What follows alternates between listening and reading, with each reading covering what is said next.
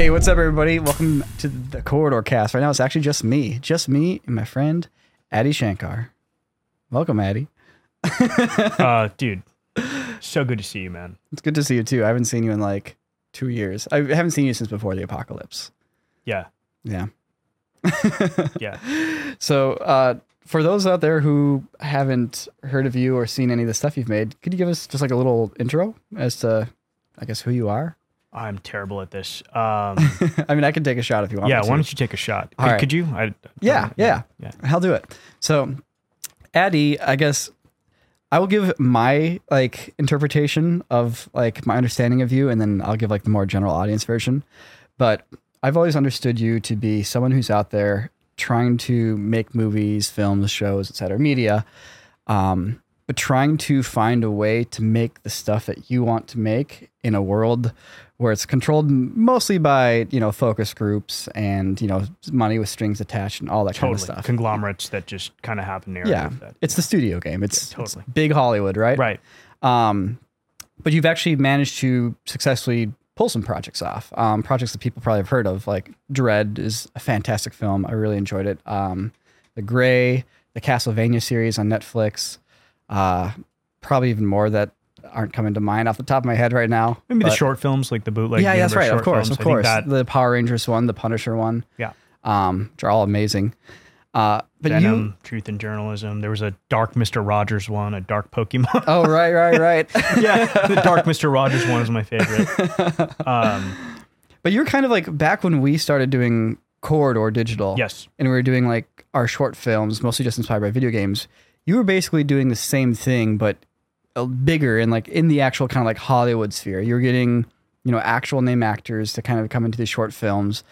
And, but you had kind of like the same idea of like, I just want to do this. Yes. And then you're just doing it, Right. which is so rare to find out there with people it, it who was are actually making it. crazy for me because like you were the first person I met that was like I, I was like, wow, you you're like me. Like Yeah. but what was uh, interesting, I guess weird when we first met. hmm I mean, remember I had like an office, I had like a studio deal. I was like making like Hollywood studio movies and Mhm. like I like didn't want to be doing I didn't want to be there. I was like uh but I you know I somehow I fell into this situation where all of a sudden I was like in the Hollywood machine hmm and uh, I was inspired by what uh, you were doing. Thank you. I, you know, like I,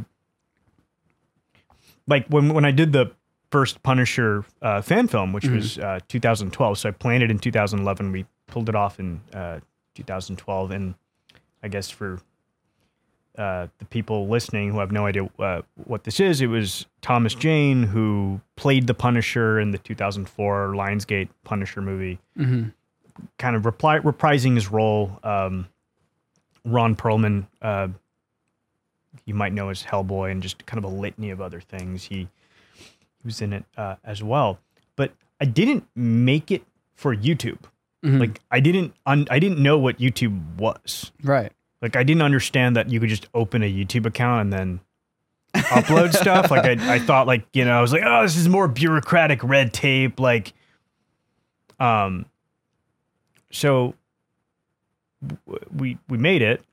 Um, and then I didn't know what to do with it. And Yeah, what do you do with like a high end short film based on an IP that isn't necessarily yours? Like, yeah. and I didn't really care. I just wanted to get it out there. And I, I'd seen the Machinima logo. Mm. I'm also technologically illiterate, right? So I, so I saw the Machinima logo and I'm like, oh, I should get in touch with them. And so I talked to someone at Machinima and I'd said, hey, I made this thing. uh, You know, do you, do you want it? I, I and the person I talked to didn't know uh, who the Punisher was or Oh, really? yeah, yeah, yeah. So I was like, oh, this is weird.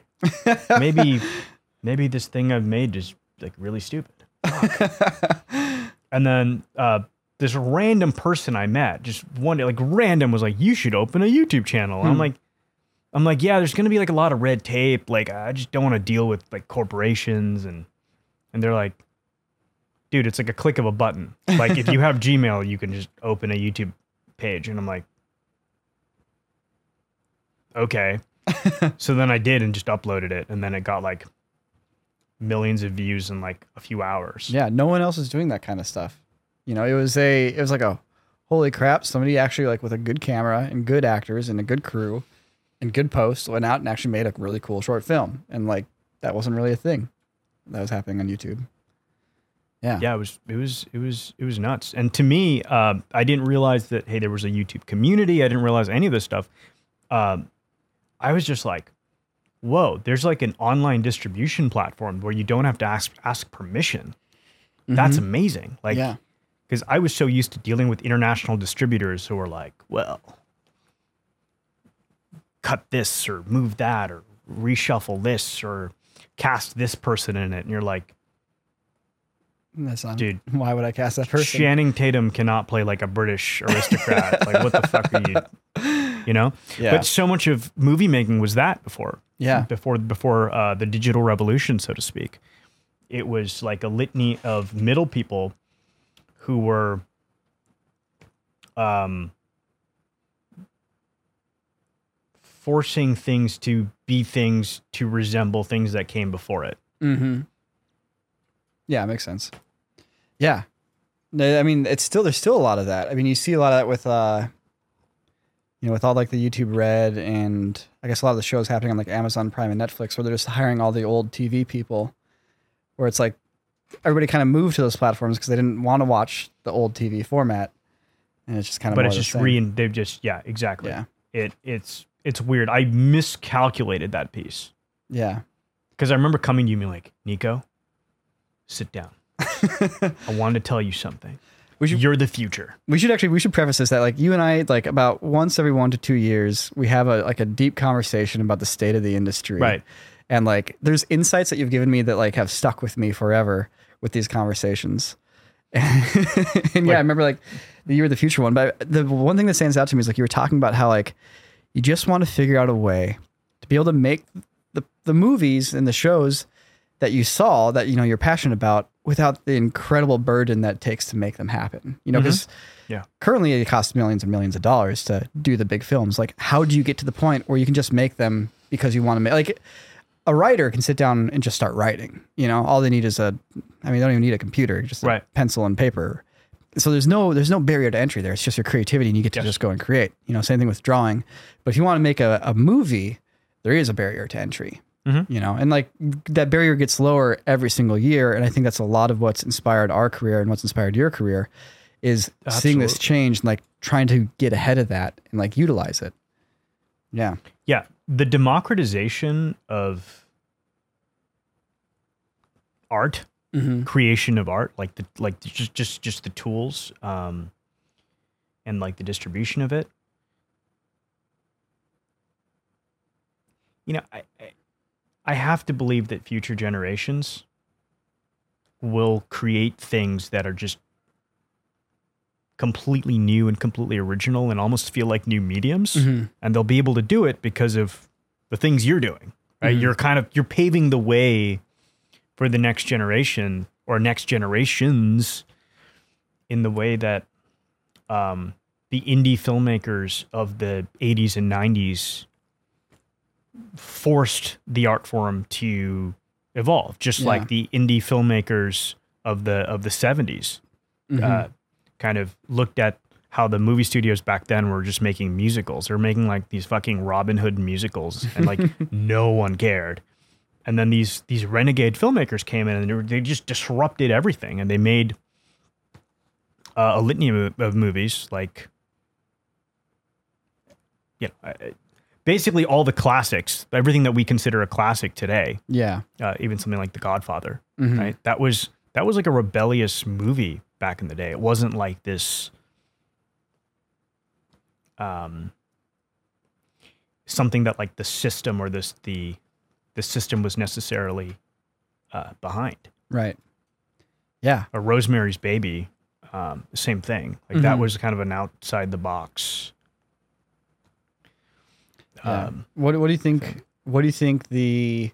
I mean, the, there's a whole bunch to talk about here, and I'm just going to jump right to the right to the future mm-hmm. because I'd love to talk about the past a little bit too. But what do you think? You know, right now we have we have YouTube, which kind of started off as a place for people to just upload their cool videos, and it was a small community, and the community grew, and then it shifted heavily into games, and then shifted heavily after Vine went down, and it's continuing to shift heavily. And mm-hmm. of course, now there's you know a ton of celebrities have YouTube channels. You have a bunch of big media companies that have YouTube channels. The the trending page is dominated by Tonight shows.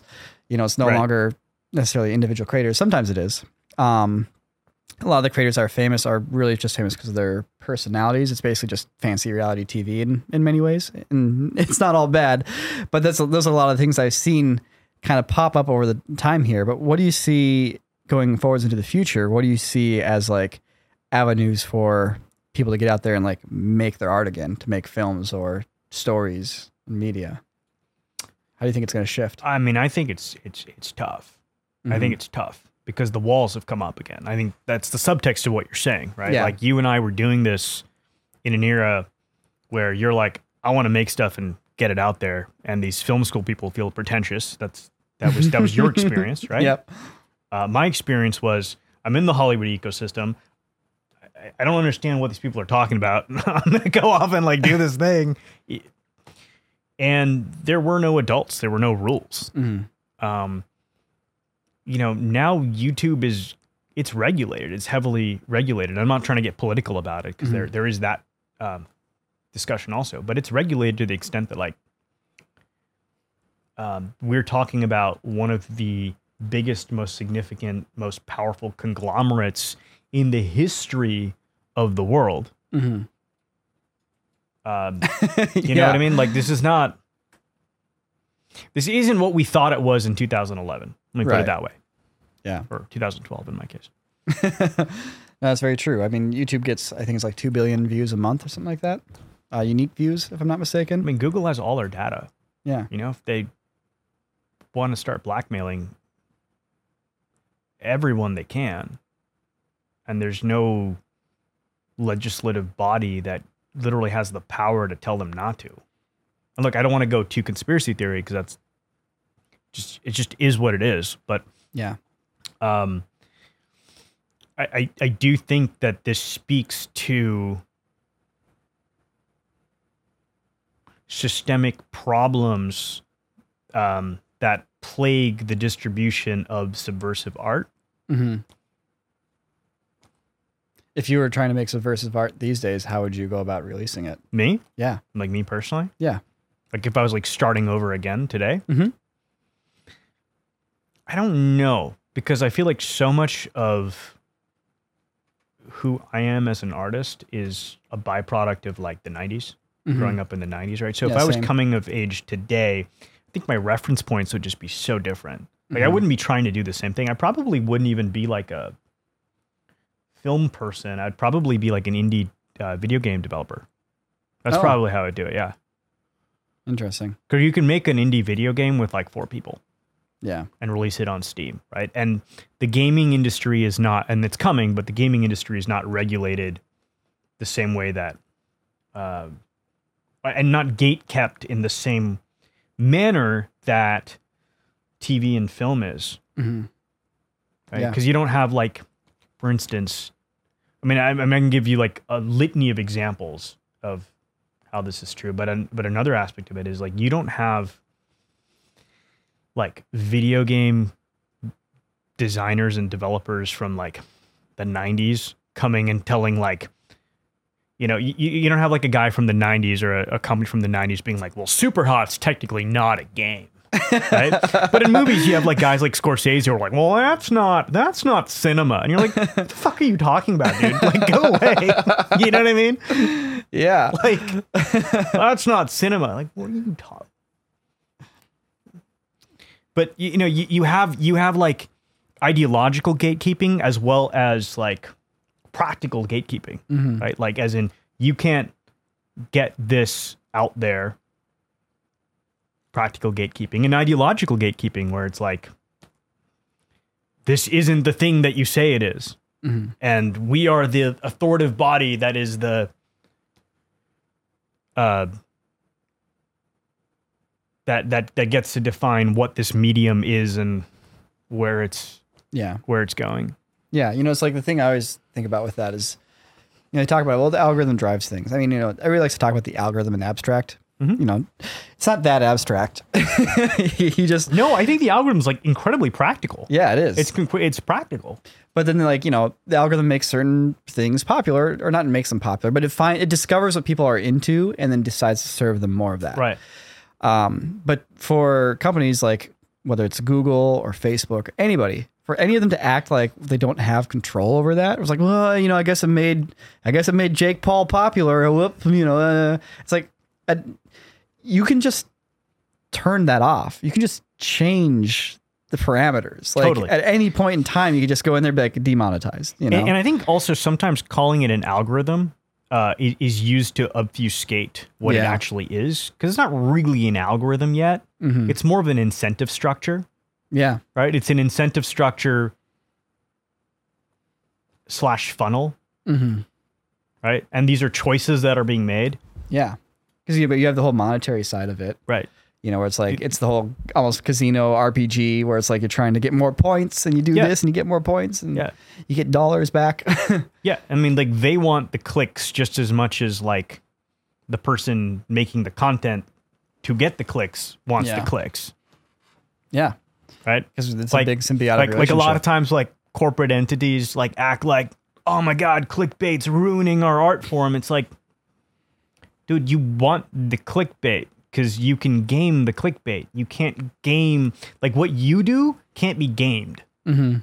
right Yeah, and i think ultimately this is why you are the future because what you do cannot be gamed Mhm. you know, when you look at most content out there, and I'm going to call it content because it's just content. You look at most content out on the internet on on YouTube, right? Since the call it the corporate conglomerate wave of control. When I sound like a fucking conspiracy theorist, I'm really not. Um, like since that corporate wave came in and and and kind of washed away a lot of the small smaller independently minded uh, creators um a- a lot of the things that seem to garner attention and uh, ride the wave of this algorithm Mhm. are things that are easily uh, kind of without an identity, right? Right. So they're and they're easily uh, replicate replicatable. I feel like the hydraulic press channel is like a perfect example, you know, or like, you know, a satisfying like we're cutting clay with a knife. Like that's almost just like raw content. You know, it's like there's no person necessarily, like our personality or figure. Right. It's not storytelling. I'm not saying that's like, you know, sometimes it's fun watching somebody cut clay with a knife, but it's like it's more that, you know, that stuff can get 30 million views per video Right. versus like somebody going out there and like telling a story. Are are you aware though that you're telling a meta story on top of the mini story, but within each video? Elaborate. Okay. So when people sign up to Corridor Digital, hmm sure, there might be like a fun Minecraft video or a Nerf video or like a John Wick video or, oh, wow, you know, I'm seeing that thing. But really, what they're subconsciously also signing up for is the Sam and Nico story. Hmm. And like how we make our way through the industry in our Yeah. career. I mean, your art form has evolved, right? Like, I like, remember showing me that zombie video you did? Yeah.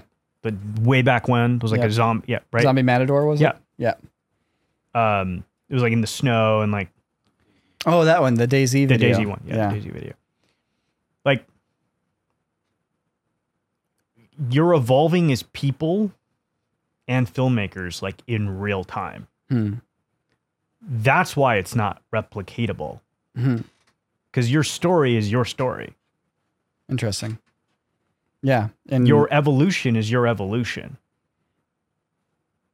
And that that's real. That's like real, right? Like you and Sam just picked up a camera and we're like, fuck it, we're to make something. Mhm. we don't quite know what we're doing, but we're gonna learn and figure it out as we go along. And then like people have followed, and millions of people have followed your your your your journey, Um, I mean, I'm not saying millions in like the abstract sense, like literally, like how many millions of subscribers are there on your channel? Like nine. Uh, nine million on Corridor and basically five million on Corridor Crew. So, you know, uh, assuming uh, a great deal, deal of overlap there, Mhm.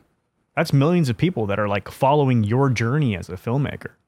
Yeah, which is really crazy when you put it out there, because you know, still come to work and you know, every day sit down at the computer and grind out some edits and record some segments and Yeah, but like the people who like designed the first engines, Mhm. Like they were like in a workshop, like designing an engine. Like went to work every day, then they went home and they were like talking to their families. They're like, "Oh yeah, Ned's out building like a thing." Like, had no idea that what they were really doing was building something that would one day like lead to air travel and then like space travel and then like intergalactic travel, right? Like the people who like change the world and create innovations that uh, uh, w- w- and the ripple effects of those innovations uh, are felt throughout the corridors of history. Like they don't realize that that's what they're doing because they do what you do. You get Mhm. up and you show up and you like build a team and you're having a good time doing it. Um, well, not always a good time doing it. Some, sometimes these people like they end up being abusive, but like you're not that guy. you know what I mean? Like, Yeah. People are like, yeah, I work for that guy, man. He threw a thing at me. he threw the first engine prototype at me. you know, um, yeah, like Guys, today's episode is brought to you by Storyblocks, the one stop shop for all your stock asset needs for creators and businesses alike. Now, stop and think about that for a second. Where else on the internet are you going to get a virtually unlimited library of high quality 4K B roll, images, audio assets, motion graphics, After Effects templates, and more, and then still be able to use it in any kind of project that you want? Now, this is why Storyblocks is so good. We use them all the time over here at Corridor Digital. Through their unlimited all access plan, we can get royalty free anything, meaning that we can download as much as we want from the site and use it in whatever kind of projects we want, whether that's a YouTube video for us, whether that's a commercial project, whether it's a project for a client. We can use their assets in those projects however, wherever. And guess what? If you're part of a team, talk to your team leader about an enterprise plan. That will get you and your entire team integrated with Storyblocks so you guys can use it too. And so head on over to storyblocks.com slash corridorcast or click the link in the description below. That's storyblocks.com slash corridorcast. So huge thanks to them for sponsoring once again. They keep this podcast going. In light of that fact, let's get back to the podcast. Yeah. You've so like you've obviously been very aware of like how media and the space of like consuming it has evolved. Could you could you give me your the the Adi Shankar version of like the past 10 years of YouTube and the eras that you've seen it go through? Maybe not just YouTube, but like consuming media. Like what are the the big the big shifts that stood out to you? so I don't know anything about YouTube because I Mhm. don't go on YouTube. All the YouTube information I get is from you. Okay.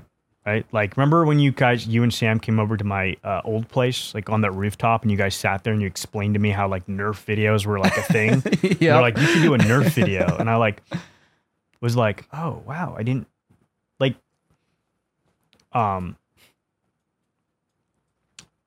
in terms of like, call it the mainstream content, which is like TV, film, and then it's pivot into streaming. hmm I can I can address that. And I feel like there was a major delineation between the 3 hmm at least when I started off in in, in, in film. Like so there was uh, within the film ecosystem, you had studio movies. hmm This was like Disney, Warner Brothers, Universal, Sony releasing uh, movies that around so again we're going 10, 10 years so 2011 hmm this was mainly 60 million to 200 million movies that were tent poles, like Mhm. so big blockbusters. Um, and uh, 10 years ago, studios still took risks with things that weren't that. hmm So things like comedies, even, uh, you know, like Seth Rogen making movies for Sony and Universal sometimes, Judd Apatow. Um, that went away over time. So movies that weren't pretty much a singular thing, which is like an a- like a giant spectacle, action adventure, franchise based um, spectacle. They just didn't work. Mm-hmm. So studios had to like stop making movies for like sixty million dollars. Sixty million dollars. Hmm. They just they all became All blockbusters. they all became blockbusters, right? Yeah. and even like weird tonal things. So you couldn't really have like um, horror comedies, for instance, right? Hmm. Like horror movies did well, comedies did okay, but if you like kind of merge the genres, they like just never worked. They always went straight to straight to VOD, best case scenario, straight to radio, worst case scenario. Now, when you say never work, is that just because there just isn't an audience for those things, or is it just because no one committed to actually trying to make a good one?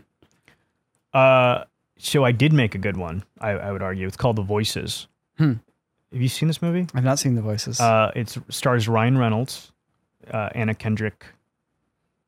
Uh, I'm in it as well. oh yeah. Yeah, yeah, I'm in it. I, I had like braces installed, and I like spoke with my Indian accent. Uh, directed by Marjane Satrapi, who's like a fantastic artist. She uh, she wrote a comic book called Persepolis.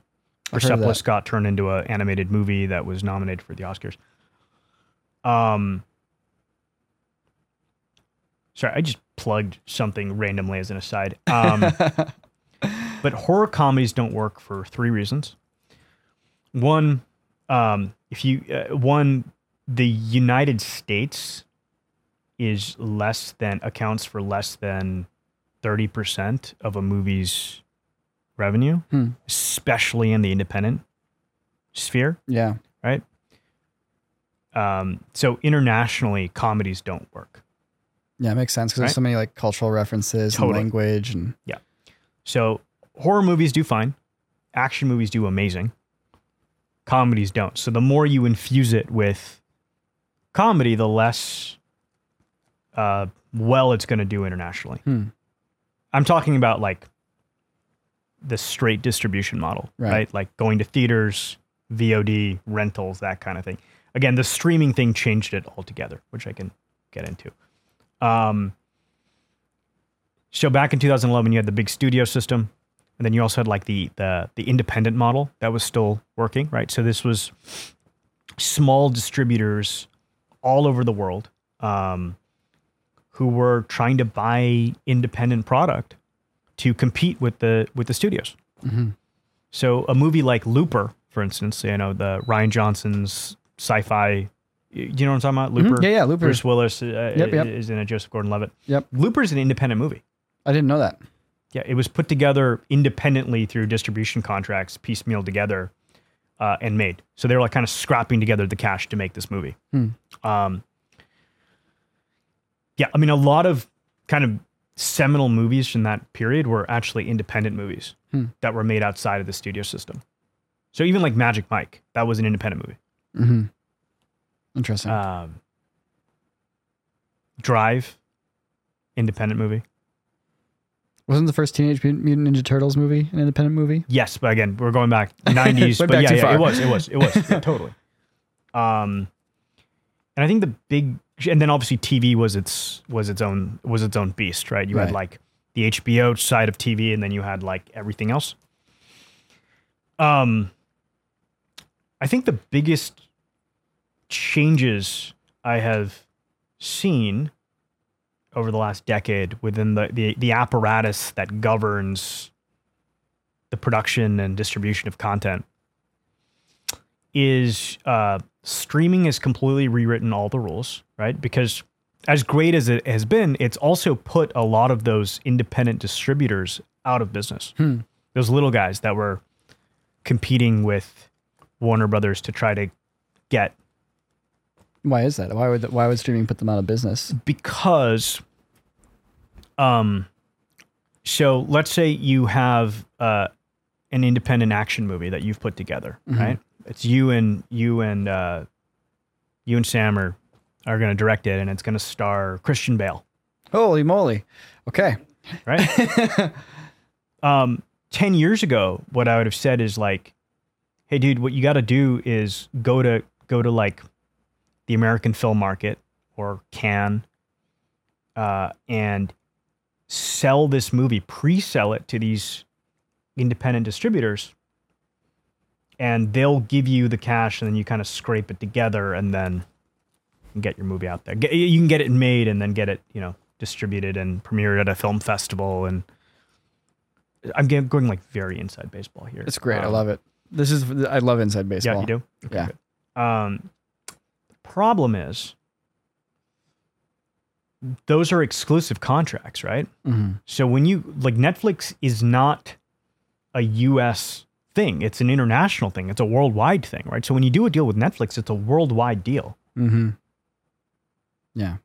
They don't want those strings attached, right? Of like limitations with various territories and things Yeah. like that. They just give it Because they're to like us. they're like we want it day and date released worldwide. So if you have a contract with like uh you know Metropolitan in France, which is like the big independent distributor in France, Mhm. um, they want you to not have that deal. Hmm. Yeah. So you're kind of stuck. Basically, you sell it to Netflix, or you commit to having to get everything from independent Right. distributors, Yes. and then or you could do something you know kind of odd like or, or not odd like um there are some movies still that like where it'll be on netflix in the us but internationally it's not Mhm. right? Uh, but the irishman is a good example of this uh there's this that um like the the the irishman was was pieced together through this model. Okay, and then netflix came in and just was like dude get rid of all these international distribution deals. Like what the fuck? Hmm. and then it became a netflix movie so this pressure from you know streaming platforms like Netflix to pull people just to make one big deal has basically kind of taken away the life support of these independent distributors, and Yeah. basically they've dried up. Yes. And also, um, it's changed the value of content, hmm right? So if you go back to like 2004, your first run would be the theater, right? hmm The theater would do something. Worst case scenario, best case scenario, it's a giant hit and everyone's happy. Worst case scenario, it proves to be marketing for the DVD. Hmm. And there was an entire like life cycle for a movie because you could like kind of look at a movie as almost like an asset. hmm I sound like a fucking business guy. You are a business guy. Am I? Yeah. I, feel like I'm more of a crazy artist. yeah, but you're you're doing it still, and that means you had to make a business out of it. I really have not made a business out of it. What Oh. I've done is I I can explain how the business works, but I don't follow any of this shit. Um, I, I'm more of like a student of the game, so I like Okay. understand. So I've, I've I've like studied film history, hmm and then I was like, well, this is interesting. How did it evolve the way it evolved? And then I like studied the business of film, and then you see how they kind of worked part and parcel together, and they uh, to to create uh, the ecosystem we we exist in. Right. Well, I think I think you've always understood the importance of understanding the environment you're trying to put a product out into. If you don't get to control the means of distribution yourself, you know. and like i'm obsessed with understanding how things work and why they work the way they work and how did the thing become the way it is hmm because you know yeah sure it evolves by by chance but there is a lineage to Yeah. to how you got there. to how it got there exactly um what was i just saying before i just interrupted myself like, like i'm not a fucking business guy We were talking about the uh, how movie's like an asset, and you had a whole life cycle you could go through. Right, sure. So exactly. So the movie had an entire life cycle Mm-hmm. that it could go through. Um, so it goes, you know, uh, theater, DVD, pay TV, free TV, VOD, and I was just kind of going through through this entire life cycle. Mhm. Uh, now it just kind of is almost one and done with streaming. Is that like is that does that mean there's less money Yes. for okay. So movies are worth less. So it's kind of like so I said it's a it's an asset. So imagine it's a house. Mm. right? So imagine uh, 20 years ago, there were 10 ways to monetize a house. Right. Like you could you could rent it out. You could use it as a showroom. You could use it Sure. as And a, also, there was like something below the house that was generating minerals Oh, right. that you could sell. Uh, you could also use it as a garden to grow fruits, and like, and every house followed this this model. And then all of a sudden, uh, the internet comes in and goes, okay, there's one way to monetize it now, Hmm. and that's it. So every piece of content is now worth less. So what is this? How has this affected your approach to making stuff then? Uh, it hasn't at all. Oh, okay. Yeah, it hasn't affected me at all because Okay. I, I yeah. But I feel like because because now you only have like one way of making something. Well, here's the thing. well, I've, it's helped me actually. This Yeah? has helped me. This Really? helped me. All these things have helped me tremendously oh, because there was a business machine hmm that existed that allowed that governed what got made and didn't get made and how it got made and how much it should cost and what everyone got paid it, it kind of there was a machine behind it and the machine what i'm really trying to say is the machine was falling apart Mhm. before the streaming wars started Hmm. And then the streaming wars started really showing the cracks in the machine and then the pandemic just completely it was like it was like stallone coming in with a knife and being like Ugh, you know and like so um Do you think theaters are dead? no No. no no no no i think the the, the theaters are dead to the extent like so i want to differentiate between the theaters as in like the theatrical experience like actually the theatrical experience not what filmmakers call the theatrical experience where you're like what the fuck is this experience? Like the popcorn sucks like there's someone talking like parking's a nightmare. I mean like the actual act of going to a big screen and the communal aspect of it Mhm.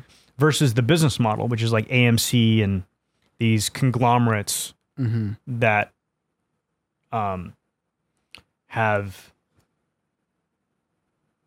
um, made the theatrical experience what it is, hmm which is basically shuttling people in and out of these dark rooms. You know, and Um, charge fifteen bucks a pop. exactly. Yeah. I don't think the theatrical experience is dead. In fact, I think the death of AMC is going to allow it to evolve the way it should have evolved 10 years ago. Interesting. right? Because these things need to actually be an experience, right? It can't just be Christopher Nolan being like, the theatrical experience is sacred. It's like, okay, I guess, but like they're doing a really bad job of it, right? Like, Yeah, it's like I I do enjoy watching The Dark Knight at my home.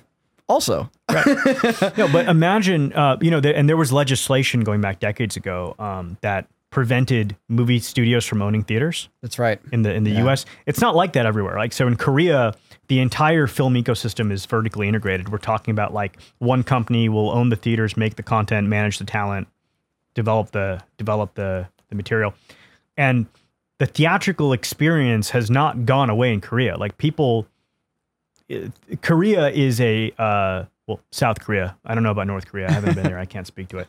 Um um but the theatrical North Korea just has like a banging like two hundred million dollar Marvel competitor that we've never seen because it's completely locked in the country. Totally. and it's just made specifically for um for for Mr. Kim Jong-un Mr. Un. Mr. Un. Mr. Un. I was gonna say Mr. Il, but no, it's Mr. Un now. um so what was I saying? South Korea has vertically. Yeah, yeah, they integrated- vertically integrated all and um the theater thing is still a thing there. It never Yeah. st- it- there's no debate like, oh, is it gonna be is it gonna come back? Like it's been a thing and it it hasn't stopped being a thing. Mhm. Um, but I think once the, I seem really anti-conglomerate. I, I maybe I am. Um, but once the conglomerates go out of business, their business model will have to change. And now that the law has been repealed, Oh, really?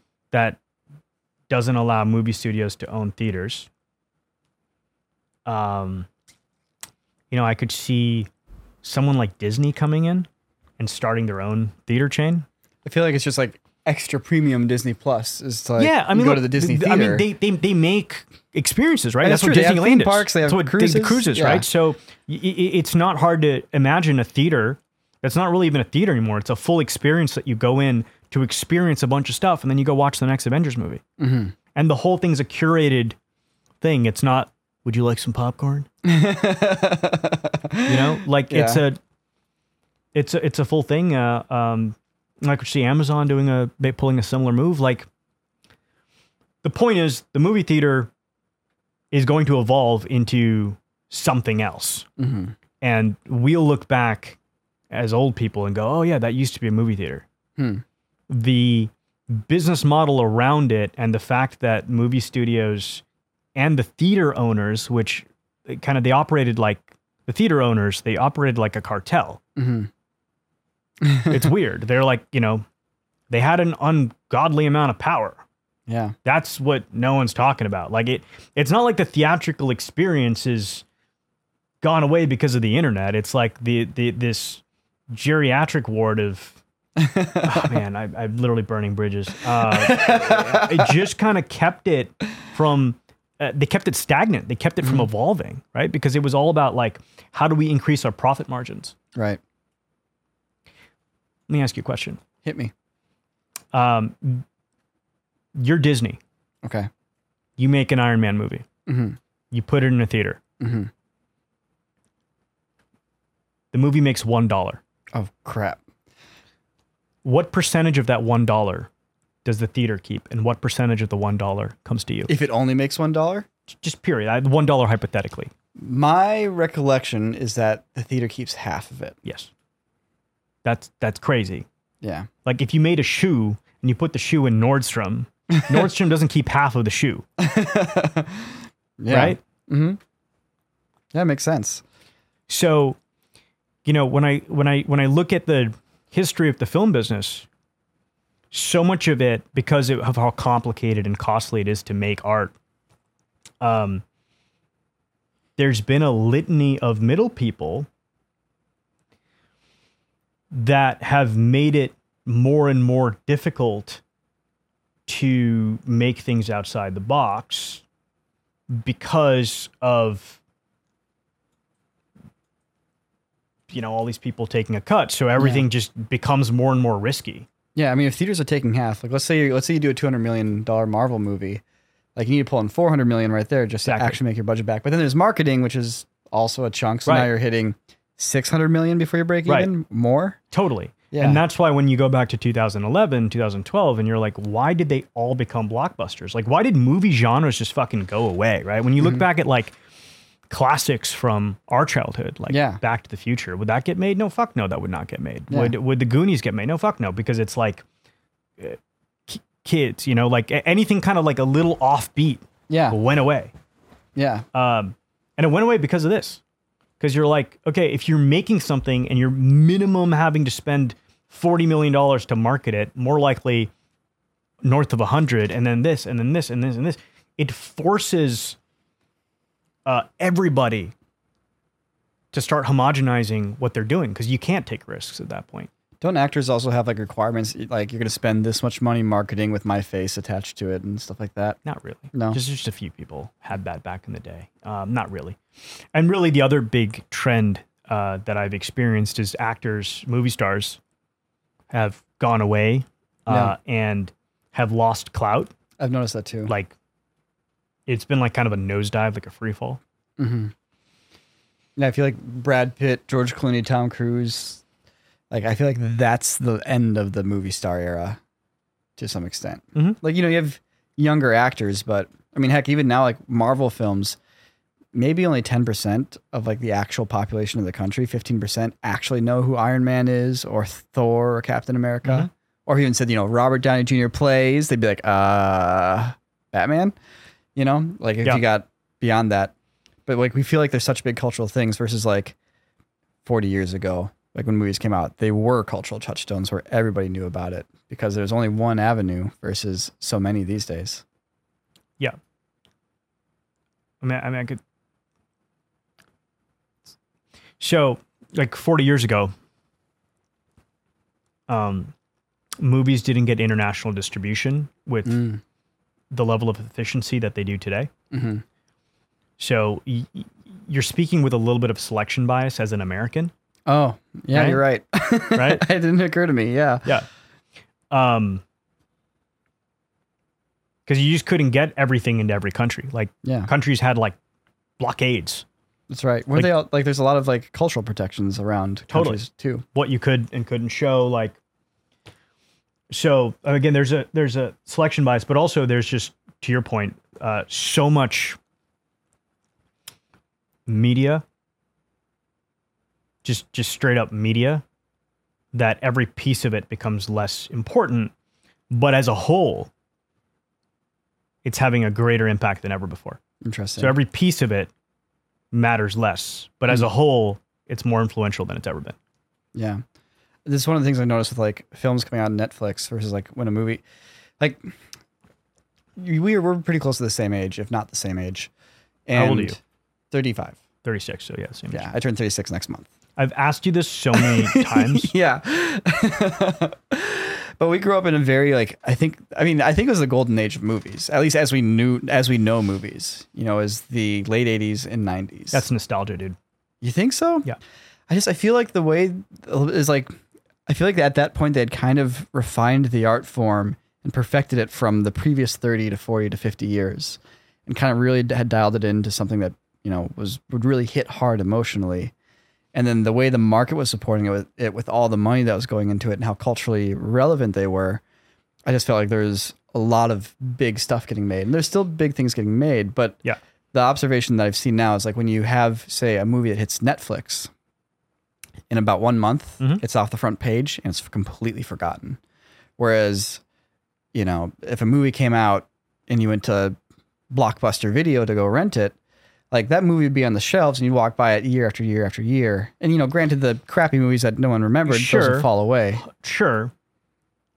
At the same time, I'm not I don't necessarily disagree with what you're saying, but again, there's there's a degree of selection bias here going on. Mhm. There's one um there was just fewer movies, period. Right. So you know, it's not like Titanic came out and then all of a sudden you have like 40 other boat movies that are competing with it, you know? Yeah. Um, and that's that's a big one. Mhm. There's just more content. There's just more stuff. Mhm. Uh, two, I don't feel like the art form of filmmaking, like the people who do it, and it's going to happen, right? There'll, there'll there'll be a someone who truly breaks out from the digital age, but no one's quite figured out the streaming of it all Mm. like how to make something that like resonates with with a streaming audience in a way that creates that back to the future Right. kind of uh Or just like seminal yeah, just like harmonizes with like a part of your life. right Yeah. no one's quite figured that out and it's because of what you were saying earlier which is hey these streaming platforms they they started like this they expanded rapidly and then they needed to fill the the content vacuum uh, the endless content vacuum. So they went and hired the for the most part like the old the old tv film people right? The people that Mhm. were making like nbc shows and Yeah. law and order and that that kind of thing. Um but it'll be people not even our age i think it's people younger like the tiktok generation that come in and create something that like you're like you know where scorsese gets really mad. He's like this is not cinema. And like people are like who are you again? You know and then It's like I made the Irishman. It's like, oh right. Right. one video on the Netflix. movie with the really bad deep fake um he's like it wasn't a deep fake damn it um so yeah i think and also if you talk to people that were like seminal filmmakers of the 90s Mhm. they were sitting there having the same conversation you and i are having about how much better it was in the 70s Hmm. where they gonna grow up right because in the 70s like the independents were truly independent Mhm. the studios had just given up because their shit was not working. Hmm. And it wasn't until the 80s when um, corporate America came in and started acquiring Hollywood. Hmm. So they were complaining about the corporatization of Hollywood, right? So all these seminal movies that affected us We're all the corporate. we're corporate, we're, cor- we're corporate products, right? Yeah. I mean, ET is a corporate product. Like uh, Spielberg and Lucas, like they are innovators in corporate filmmaking. They created the blueprint that lasted for 30, 30 plus years Hmm. of corporate filmmaking. Like, how do you make something that touches you emotionally, doesn't offend? You know, uh, again, that's not a knock. That they again innovators right. Yeah. but it was we're looking at it with rose colors, colored glasses because that's our childhood, right? That's the experience that we had. And here's the thing I'm saying all this to say that the next generation, the seminal things that influence them are not Netflix streaming shows, it's your stuff. It's your stuff. Like literally, they're watching you and your journey as a filmmaker and the videos you put out, and they're like, I want to do that. It's interesting. You know, I, I met a, I think I was mentioning this to you um, outside. I made a friend in Dubai, Abdullah, Mhm. who religiously follows you guys, like loves you guys. I'm going to connect you guys via via email because he's a great, very good, very good dude. Um, much younger than me, much younger than us Mhm. but he was talking about you, uh, not not even knowing that we were friends, that we Oh. are friends. Okay. He was talking about you with the same level of reverence that someone from our age demographic would talk about James Cameron or you know Wow.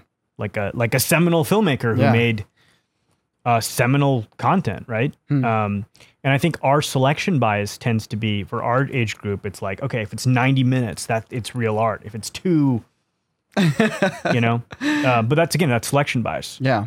because we are judging what we make against the and using the past that we grew up in as a litmus test to judge the present Mhm. but the past literally doesn't exist i mean the 90s does not exist so you are a seminal filmmaker of Hmm. today Well, I appreciate you saying that. that makes me feel good. and i'm just you know a guy who pontificates Pontius. It's cool. You know, there's one pontification that you had that like blew my mind. And it's obvious now when you look back at it, but it was that shift that happened when Vine went belly up yes and how that totally changed YouTube and the space that at least that Sam and I were in, right you know, and the rest of the corridor team at the time. You know, it went from you because YouTube was very filmmaker centric for a while totally and then suddenly it became you know personality personality is not quite the right term because i mean we had Antic- personalities became too. antic driven antic driven yeah. Yeah. Where it's like it was all like the characters from reality tv shows realizing that they didn't need to have a crappily edited reality tv show to get people to pay attention to how loud they were. Right. And that like totally shifted the focus away from i think to a certain not completely but it shifted the focus away from creating something to being something and filming yourself doing it right and like when you pointed out that shift and how when Vine went down and all the Viners moved over to YouTube, it entirely shifted the YouTube ecosystem. The algorithm wasn't ready for it that they had you know in place, and suddenly that's that is what YouTube became. And then still, it's still I don't want to say struggles. It's not quite the right word, but it still struggles with that identity a little bit and trying to evolve out of it. To some Interesting. extent. I don't. I don't feel like it struggles at all. I feel like you know, their what is their slogan? Broadcast yourself. Yeah. Oh, they embraced it 100. percent I guess. I, I think this is. they went. This is what we are, right? Yeah. Because look, um, I mean, there was like you, you Mhm. guys, right? Clinton, hmm uh, who who works here, worked here. hmm Uh, Freddie, Freddie Wong. Right? There were a few people out there making art. Now, did the mainstream media view it as art? I, I don't know. I viewed it as art, right? That shit's gone. hmm Like you're left standing because you built a business around what you were doing, hmm and the business thrives, right? And that Mhm. business kind of operates in a vacuum away from the um, the tyranny of the YouTube incentive structure Yeah. or algorithm. Um, but if you're a corporate entity, and again, I don't want to sound like a conspiracy kind of anti-corporate guy, uh, but if you're a corporate entity, it- it's kind of safer to have these personalities running around. How so? Um, it's not that special. it's special to the extent that like it does take inertia to get up and vlog and film yourself and come up with antics and build. So it's not it's not without um, difficulty, Mhm. but anyone can do it. As long as you're you got the personality for it. Exactly. And the tools to uh, capture it, Right. and the tools are readily available. They become more demo- They become more democratically available every day, hmm as you're finding out, as we're all finding out. Yeah. What you do um, is a little more nuanced, hmm That makes sense. right? But I think what what's been really like incredible about what you guys have built is I think I mentioned this to you as a negative. I'm like, oh, like this fucking thing. And you guys went off and went like, yeah, like let's turn our entire uh, engine into a reality show. hmm And that it became a key driver of of uh, audience retention for you. hmm I, I literally sound like I have a fucking like like a business degree. Right? I don't know what the what are you doing to me, dude?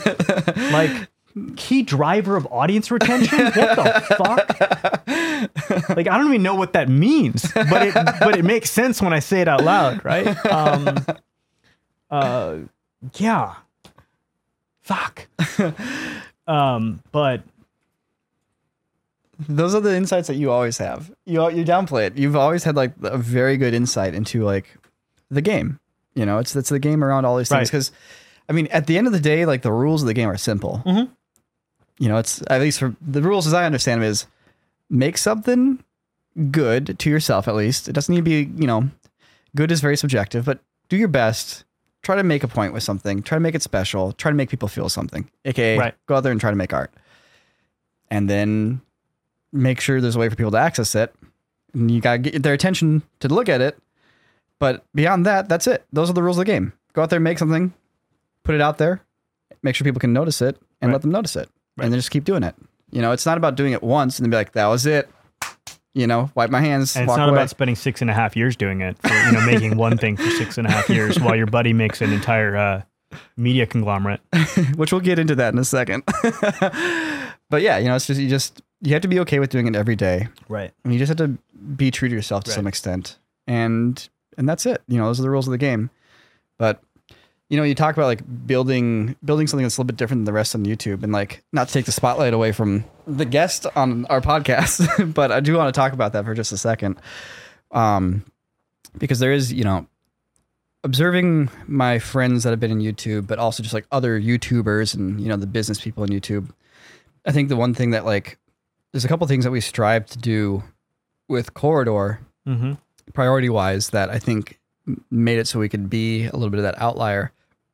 And that was, you know, first one is building a good team and having a team of artists that, you know, you respect, but they're also you acknowledge that they are they are individuals in and of themselves with their own strengths and their own powers and you know the things that make them special. Sure. And you know when they when they when you join up as a team, it's so that person can do what they do best. Yeah, And- so you're like Voltron, not Exactly. like Rita Repulsa, like, you know, sending in minions that don't have a mind of their own. They get their ass kicked. Yeah. Yep. And at, at any point, what that does, it takes all the pressure off of you. Well, not all the pressure, but it takes a lot of pressure off you Yes. because something fails somewhere, somebody has an issue. Like the rest of the team is independently strong and can Right. like keep lifting this entity. Right. You know, the other thing that we really tried to focus on was not like everybody in the tech world grows really big first and they worry about profits second. And instead, we tried to worry about profits from day one, where it's like you make 10 bucks, spend five. You make 20 bucks, spend 10. It's like don't spend more money than you have. Don't grow faster than you are growing. Mm-hmm. Just one step at a time. In a couple of years, you'll get there, but just one step at a time. Yeah. And so we tried to be just very careful so that we were never in a spot where we were getting pinched and we were never having to chase profits, you know, because like we Yes. grow so fast. Okay, everybody, now we got to make some money. Like that wasn't how we ever had to operate. Right. Uh, and then the third one was like to never just never forget why you're doing it in the first place. You know, I didn't start making videos because I wanted to make money. You know, obviously I want to make a living making my videos, but I'm not here to get rich, right? I'm Yeah. here to make videos. And as long as I have enough money to live and support myself and have a comfortable lifestyle, that's all I need.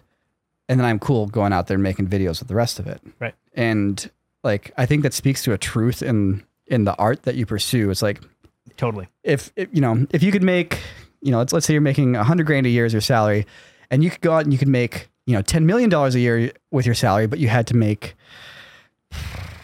uh I'm, yeah, kids videos. You know, you had to make kids cartoons.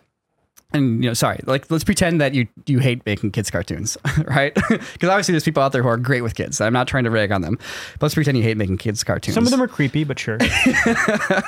Like, I really just want to make kids cartoons, and uh, that's my dream. like those guys. you know, and some people would be like, yeah, screw it, let's go do it. You know, I was like, I'm just gonna grind it out for a couple years and I'm retire and that'll be my thing. Whereas like our our direction was like, no, let's just keep doing the things we want to do. And even in the years where YouTube's like not rewarding that, it's like it's cool. Let's just keep doing the things we want to do Mm-hmm. Yeah, because that's why we're here. And those years will pass, new years will come.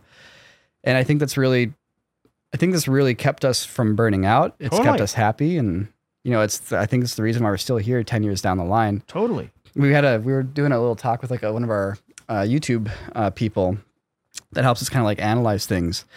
And when the, the the conversation started, they had they had been looking at the corridor channel. Um, because they didn't know we had a corridor crew channel yet. They had just come in on the like, oh, okay, corridor. That's your main. That's your channel. Let's take a look at it. They're like, it's a really strange channel for YouTube. It's uh, you guys only upload like four times a year, but you have like nine million subscribers. Um, you don't have any personality stuff. You don't do any live streams. You don't have any subscriptions. You don't have any. And we're like, yeah, that's because the channel is just where we put our short films that we're passionate about, Yeah. and that's what we've been doing for a decade. You know. Yeah. Yeah. Um. Yep. Let's let's talk about let's talk You about don't chase trends. right. I'm aware of them. You're totally aware of the trends, which is brilliant, right? Like Mhm. like like the time you were like, "Hey man, Nerf videos are in," and I'm like, right. I had a whole idea for like an ultra violent Nerf video, and then I like just didn't make it because like, um, but yeah, you don't trade chase trends, and you're not making widgets, Right. which you know, um, a friend of mine, you know, I have like a lot of like really like old men, old old old men as friends, right? We've talked about this. Yep. So one of my one of my my friends, uh, he passed away earlier this year. I'm he sorry was to like that. a innovator. I mean, he produced an album for the Beatles, right? So this is how how how wow. So he's he, he's old school. yeah. Um, one of the first things he piece of advice he told me, which is just exactly what you said. He's like, you know, if you're gonna make widgets, and widgets are just kind of basic instruments to that are just something basic, like go make something basic. Don't do this. Hmm. If you're gonna do this, do what you're passionate about, hmm and that's what you do. Yeah. You know, and I think when you explained the profit thing to me, I was like, holy shit, you're totally right. I was doing a similar thing on a different wavelength, hmm right? Because in my experience, um, filmmakers are so eager to get that blockbuster. It's like, man, can you imagine what will happen if I get $200 million to make a movie? And you're like, yes, I, I can imagine. You won't get $200 million to make a movie. You will get a committee making a movie that you are like the scapegoat for. That's what'll happen. Um, but yeah, when you said that, I was like, me and this dude are. That's when I knew we would be kind of friends for a very, very long time. Because I was like, we are totally on the same wavelength. Yeah. And you also once explained to me how you were had grown in dealing with your editors in house hmm and how you got really good at like it's kind of a nuance between explaining what you want but also giving them the creative freedom to to to do that but not letting that become because that's a boundary thing right because at a Mhm. certain point there's like it's a balancing act because you don't want people just kind of like shitting on your vision but also kind of getting their stuff in also Right. When you explained that to me at i think we were at uh, cafe gratitude That's right. uh, I was like, oh, holy shit. Because, like, I'm not great at communicating sometimes. hmm Actually, a lot of times I'm like fucking terrible at communicating, or I used to be. hmm Gotten better. Nice. Like, I couldn't have done this podcast, like, I don't know, two years ago. Takes practice. and a lot of there was something weird going on with like my mind mouth connection where Oh, I yeah. like I used to take like really long pauses and I still probably do, but yeah. And I also just wasn't comfortable with how I looked. Mm-hmm. How did you approach that? Like, how did you, how did you reflect on that and then On grow from it? from which which part? Both, like both, like you know, trying to become a better communicator, but also becoming more comfortable with just who you are and how you look and all that. Uh Am I making an assumption when I say you're more comfortable? no, no, I, I am. Okay. I am. I am. Um,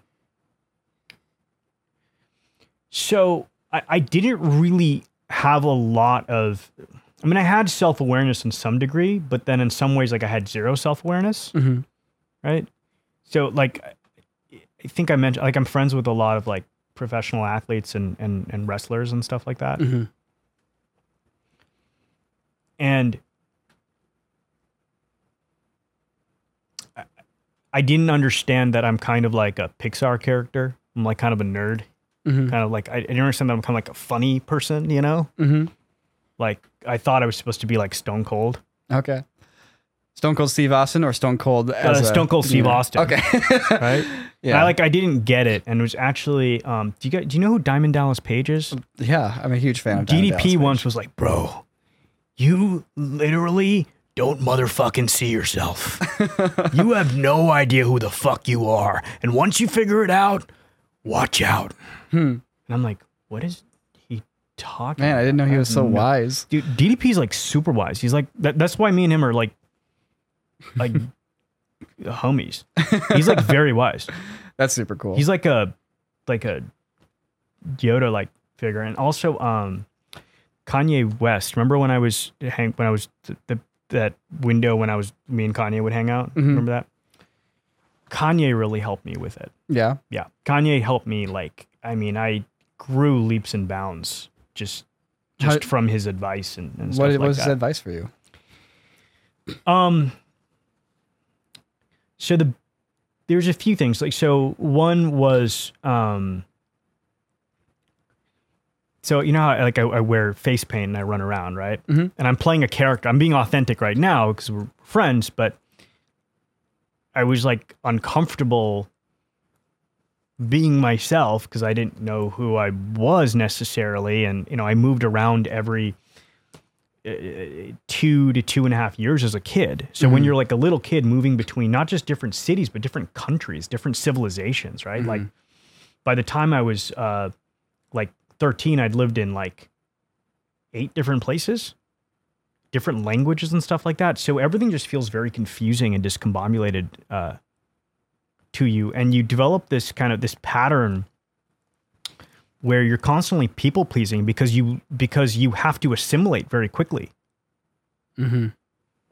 So it makes you a little kind of thing. But when I would wear the makeup, I would play a character kind of like a wrestler would.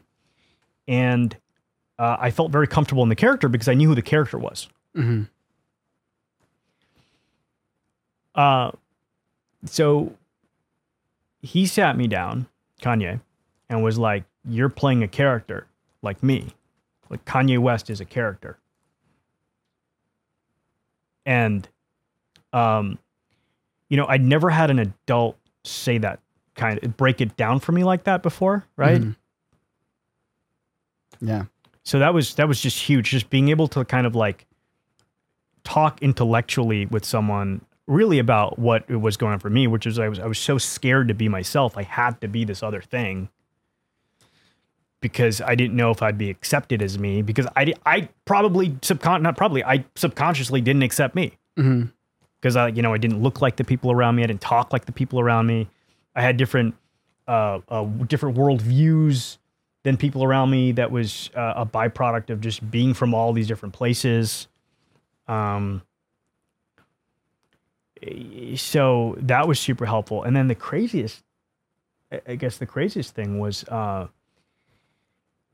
and the whole this whole thing was was super surreal. So I had a really bad time in high school because you know I was living in Hong Kong. Hong Kong got handed over. Uh, it was part of Great Britain, and then got handed over into China. Junior year, my parents moved me to a to a to a school in Rhode Island, so it was like super preppy. I went there. I moved to America by myself when I was 16, Oh wow. Uh, and then two days later, 9/11 happened, Oh man. and I was like the only person that looked like me in the vicinity, right? And no. so uh, I didn't have a good time in high school, but this was I I, I didn't you know I I didn't know why. I'm just like I, I remember having a really bad time in high school. Mhm. Um, a lot of like anger and resentment as as well. Um, and then we had our 15 year reunion coming up. So this is like yeah a few years ago, 15 year reunion. And um, I got an email from the school saying, "Hey, are you coming to the reunion? Because we'd love to have you talk to the students Hmm. about your work and stuff like that." So like acknowledgement's cool. hmm My first reaction though was like, "This is like get out. This is all a ploy." you know what I mean? Yeah. This is gonna be some fucking thing. And I got like kind of douchey about it, Hmm. to be perfectly honest. But I, I didn't know, right? Mhm. So, um, so I said yes, right? So I go to this reunion, which ended up being amazing. It was an awesome experience. I realized how much of this narrative I created around this place was just a narrative given where I was emotionally at that point in time because of you know leaving again going to another eco going to another country another community uh, just very dissimilar from my own. It wasn't like international the way I was it was used to. It was very kind of small town. Hmm um, and homogenous. And I wasn't part of the homogenous amoeba so I felt even more like an outcast. Hmm and I got to talk to the kids about that, which was really, really interesting, right? Hmm. And I saw the, the just the, the faculty was, it, it, it was, it was, it was bizarre because it felt like I was in a movie or a TV show about a guy, right? Because I don't. It was, it was so. It was crazy because I was like literally going to this place that I'd like built a narrative around and everyone was just happy to see me. They were like happy I was there. You know what I mean? Yeah. They were like, "Oh man, this is so amazing that you're back!" Like, and I hadn't stepped foot on this campus since the day I graduated. Hmm. Um, and so as I'm on stage speaking, uh, Kanye called me, and this was the week that uh, he had that famous meltdown where he went on TMZ and said a bunch of stuff, and Mm. everyone was mad at him.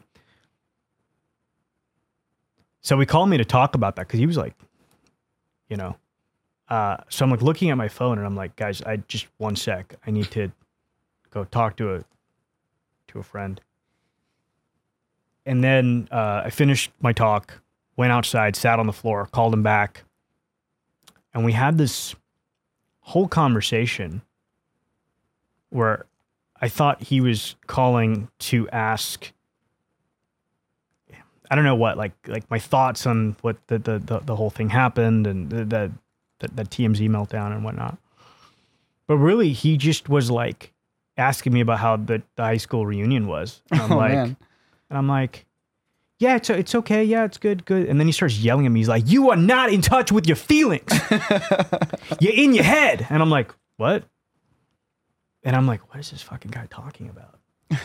and then I found out at the end of the year he was absolutely right. Like I think I had so much trauma as a kid from moving and like, you know, you make a friend and then you move. Like when you're when you're five years old or three or seven or nine, a it's goodbye fucking- forever. It's traumatic. Goodbye forever. There's no internet. You're Yeah. never gonna see these people again. So I had the I was like emotionally very disconnected from my entire life. Hmm. Uh, and that made it hard for me to uh, talk because I was intellectualizing everything. Hmm. Sorry, I told this whole kind No, story, that but, was but it was like super insightful. very, very insightful, right? Because like no one had said that to me that directly before, right? Because, um, if anything, I was praised for my intellect, Mhm. like you know, in in in school and college, Right. uh, post thing, like the opportunities I got uh, right off the bat to make work on like these big studio movies and just do the, it always came because I was saying quote smart stuff. So I was being rewarded for being emotionally disconnected and completely in my head. Mhm. I didn't know to the point where I didn't know that there was another way to exist. That's really, I mean, I think that's really fascinating stuff. And I appreciate you sharing that story. You know, it's high school, like, not to take too big of a tangent just on high school, but it's one of those things that, like, you're in it and it's the biggest deal in the world, right? Like, high school is the most important thing to you when you are in high school. Right. And then, like, within a couple of years, once you're out of high school, you're like, oh, that's just a blip in my life. It's just a moment, you know? For people, it can be very, like, formative, but still, it's like looking back on it now, it's like, let's just say a three to four year stretch out of, you know, so many three to four year stretches. And it does I- not, like, define you. I don't have that experience. yeah. Yeah. Hmm. Because schooling for me was very consistent. Mm. As in, if you're there for two years, you go to the same place. That repetition, the people around, right? Like, um, I feel divorced of community as an adult because everything's constantly changing. The world's changing. Uh, I mean, even think of like how many new words society has invented in the last five years. it's more than the last thousand years before it, right? Yeah. So things are changing at such a rapid pace. Um, to me, school is is a callback to a simpler time Hmm. uh, of consistency of repetition. It's also But the, you're sorry. Yeah, I was gonna say it's also the only time you're ever forced to be in the same building with literally everybody in the population that's the same age as you. I Yeah. mean, obviously within a certain radius, Yeah. but like there's not another moment in, t- in your life where you will be with every other person that lives in your city or your town that's your age, and so you're forced to be with everybody. Yes. I also didn't understand that like people in this school thought I was cool. Yeah, I didn't get it because I because I, I you know I was like I, I just kind of like corner people and you know um I'd be like you what did you think of me when I like how did you perceive me? The thing- and they would tell me and I'm like what the fuck? That's like not how I thought anyone perceived me. Yeah. I think I'm so but I think that's so much of, of of your childhood is like your mental state casting a shadow and making like these me- these sweeping assumptions or at least if you're an artist like making these sweeping assumptions on how things work yeah. and they don't necessarily like reality distortion amongst young people it has to be a thing because at least it was for me Oh, I'm sure. I'm sure it's even worse now. When Yeah. You have, I mean, we live, we we now live in a world where you have two personas. You have your online persona and your offline persona. You know, your real you and the presented you. right So, you know, it's probably that whole reality distortion thing's probably even worse than it was back when we didn't have any smartphones or in your our or your or your PUBG persona or a PUBG persona. or a Fortnite persona yeah, if you like to my dance my Twitch persona. yeah Yeah. So, taking a little turn here to a different conversation. You've been working on a project for about six and a half years. yeah We even helped you out a little bit with it. not even a little dude you're a second you're a fucking second unit director man Heck yeah. Thanks to Adi here. uh, yeah, no, it uh, was actually in large part inspired by uh, the work you were doing. Thanks. Um, um, you know, it was inspired by. Uh, I mean, the list of people that it's that that kind of inspired this is is kind of eclectic because it's like John Carpenter, Paul Verhoeven, Oliver Stone, Niko. Um, Look at that company. uh, you laugh because you don't see how innovative you are. oh, man. Um, You're making me but you are in that you are in that pantheon of of, of great filmmakers. Um, yeah, six and a half fucking years, man. Uh, I didn't under yeah, Guardians of Justice. Guardians of Justice. How, and the how openly can we talk about this? Well, we, I, I mean, I guess it's it premiered at Cannes. Uh, well, a few hours ago. Oh, hey. Yeah, Damn. so it literally premiered at fucking Cannes or Canneseries, which is the series iteration of Cannes, It's got which to is feel good. crazy. Yep, it's crazy because um, I mean, it's not a superhero show. It uses superheroes as a motif. Mhm. Uh, I didn't want to make a superhero show. I wanted to make um something else. Um, but uh, it's crazy because you know Cannes is very off. Seem this is seemingly very off brand for Cannes. yeah, you, You know? usually think of like Wes Anderson movies when you think of Cannes.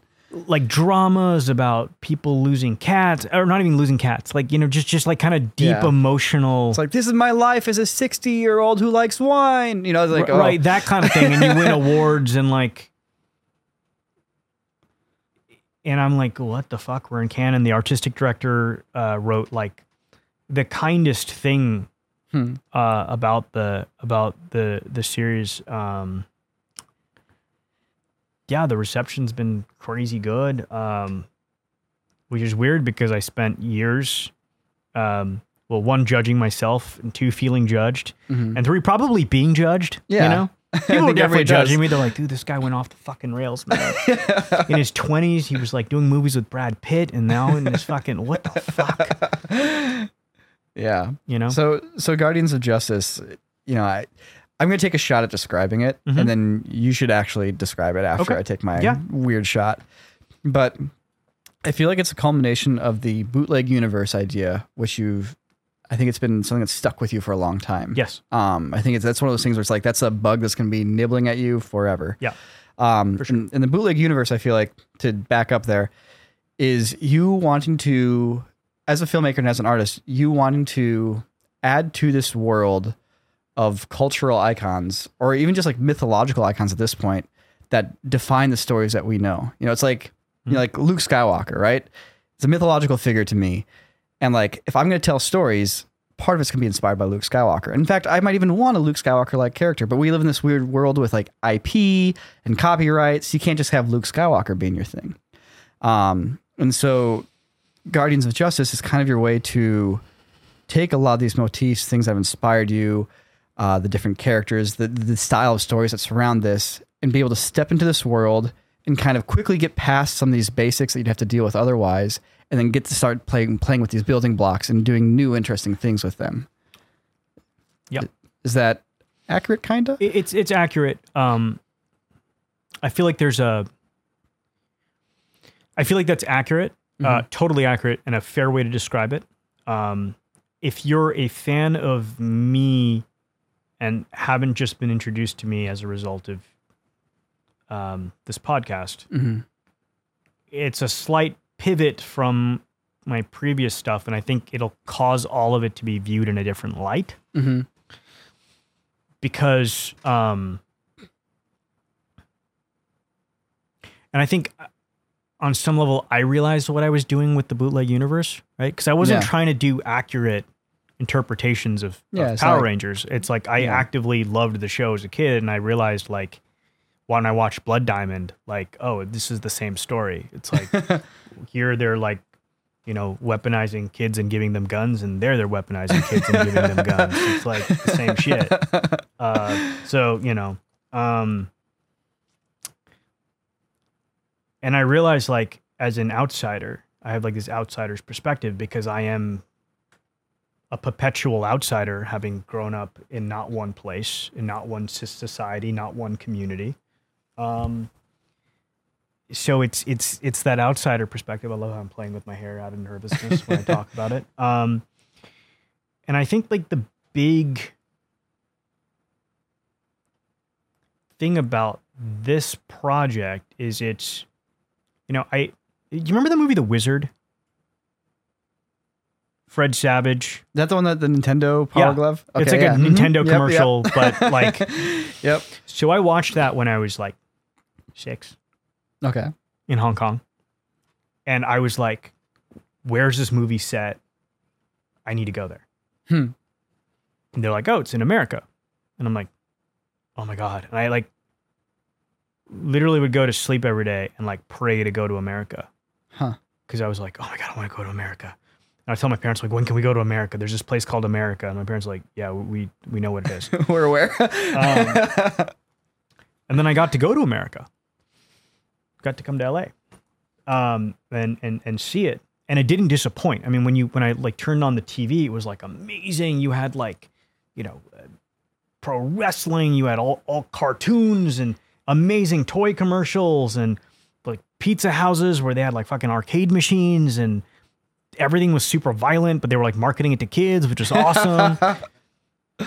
and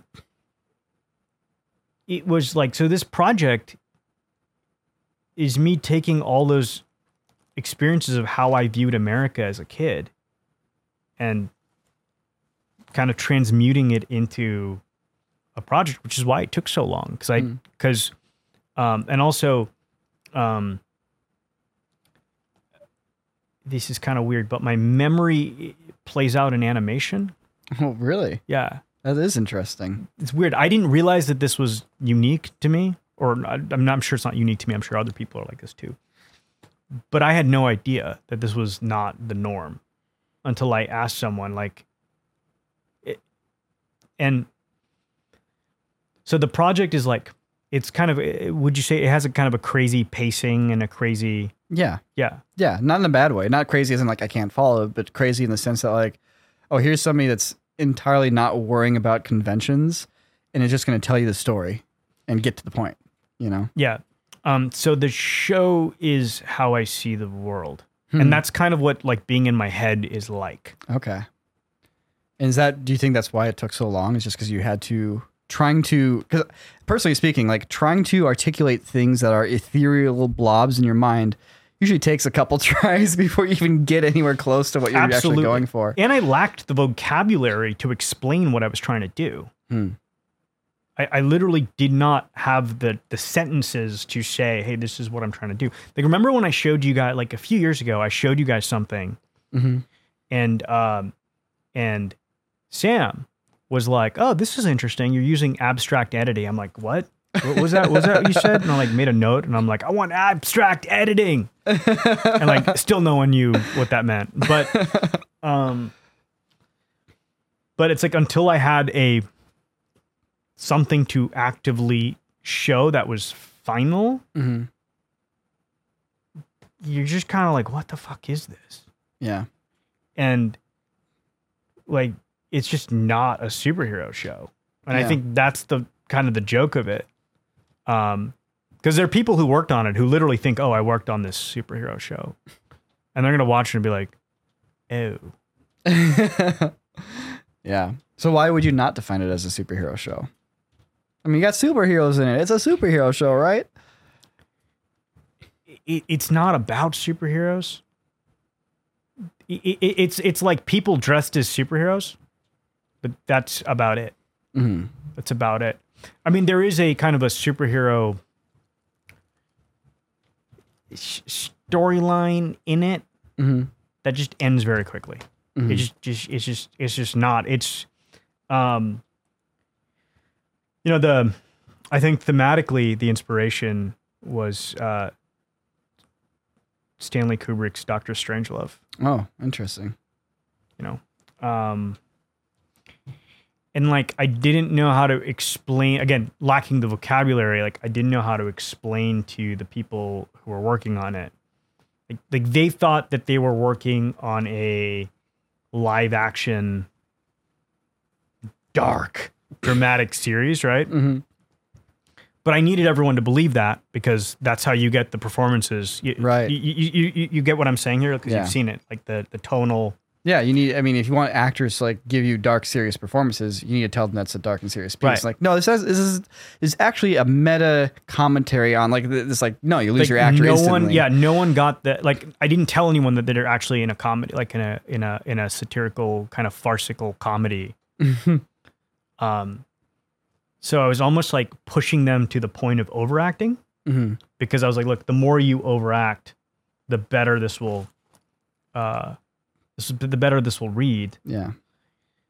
um especially with now like how stylized and fast paced and just like in your face isn't quite the right term I'm gonna use it. In your face, it is like you need that bigger acting for it to even stand out at all. right Yeah. because I mean, I, what I what I didn't have the the vocabulary to explain to anybody who was working on this is like you all think that you're working on a live action series, which you are, but it's not a live action series. This is a Saturday morning cartoon that turns into live action, not the other way around.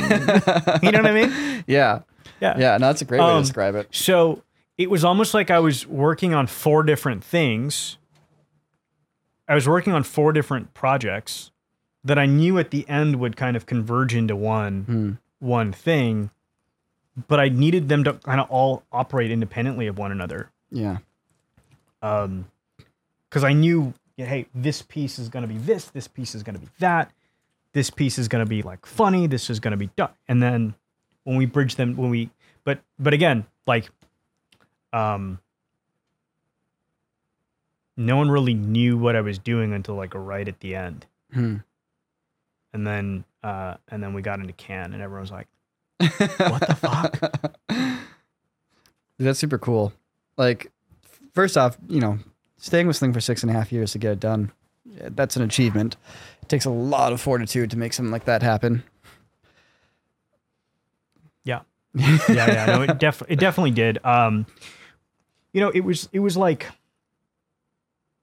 think there was like kind of a meta aspect of it as well, Mhm. where where it's like, um,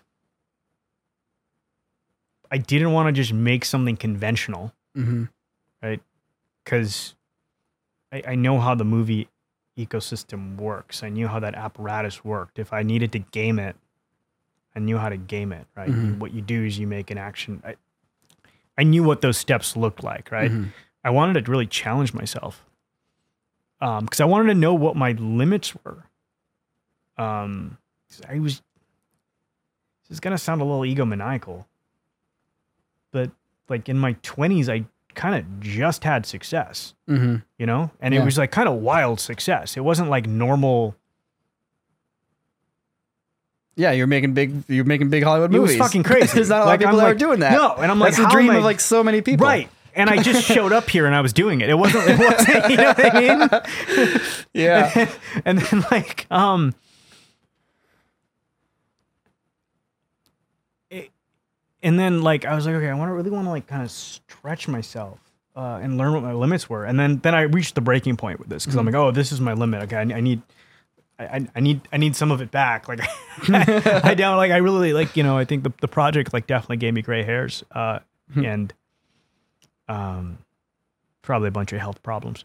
Um, but but uh, yeah, it was just it was it was so challenging and also also um I think it was like a year and a half in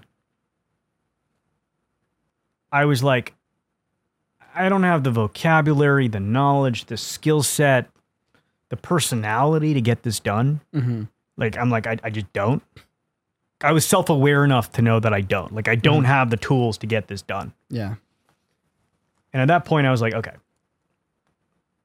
So you should either like kind of pack your bags and just be like, all right, cool. I don't.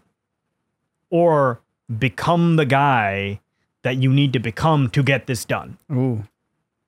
That's the way to go. Right. Yeah. and I knew that like okay, there's there's like weird um, emotional hangups that I have and like core limiting beliefs and uh, uh, self sabotaging tendencies and whatever the fuck they are. I need to look at them, stare them down, uh, say bye to them, cut the cord with them to become the guy that can finish this thing, hmm or just not finish it.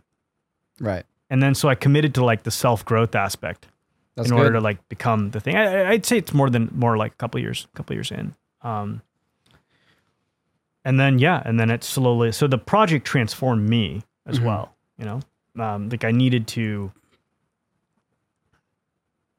change as a human being. I needed to to to grow. You know, like crack under pressure, grow through adversity. Uh, you know, diamonds are only created under pressure. It's like whatever that cliche is. hmm I'm sounding like a motivational speaker right now, but uh, yeah, this necessitated a lot. Um, also, there were a lot of helpers along the way, hmm right? And I'm not I'm not talking about the crew and the team that ultimately assembled to help me get this across the finish line, right? Because once you know your strengths and weaknesses, as you pointed out, then you know, okay, I can do this piece of the puzzle, but I probably shouldn't. And someone else, and then you're like, oh, you you want to do it? Cool. hmm So um, there was like a whole Voltron thing that assembled around me to help this across the Nice. the, the finish line. Uh, at some point, you, you've met a couple of them actually over over. Uh, you've met a couple of them.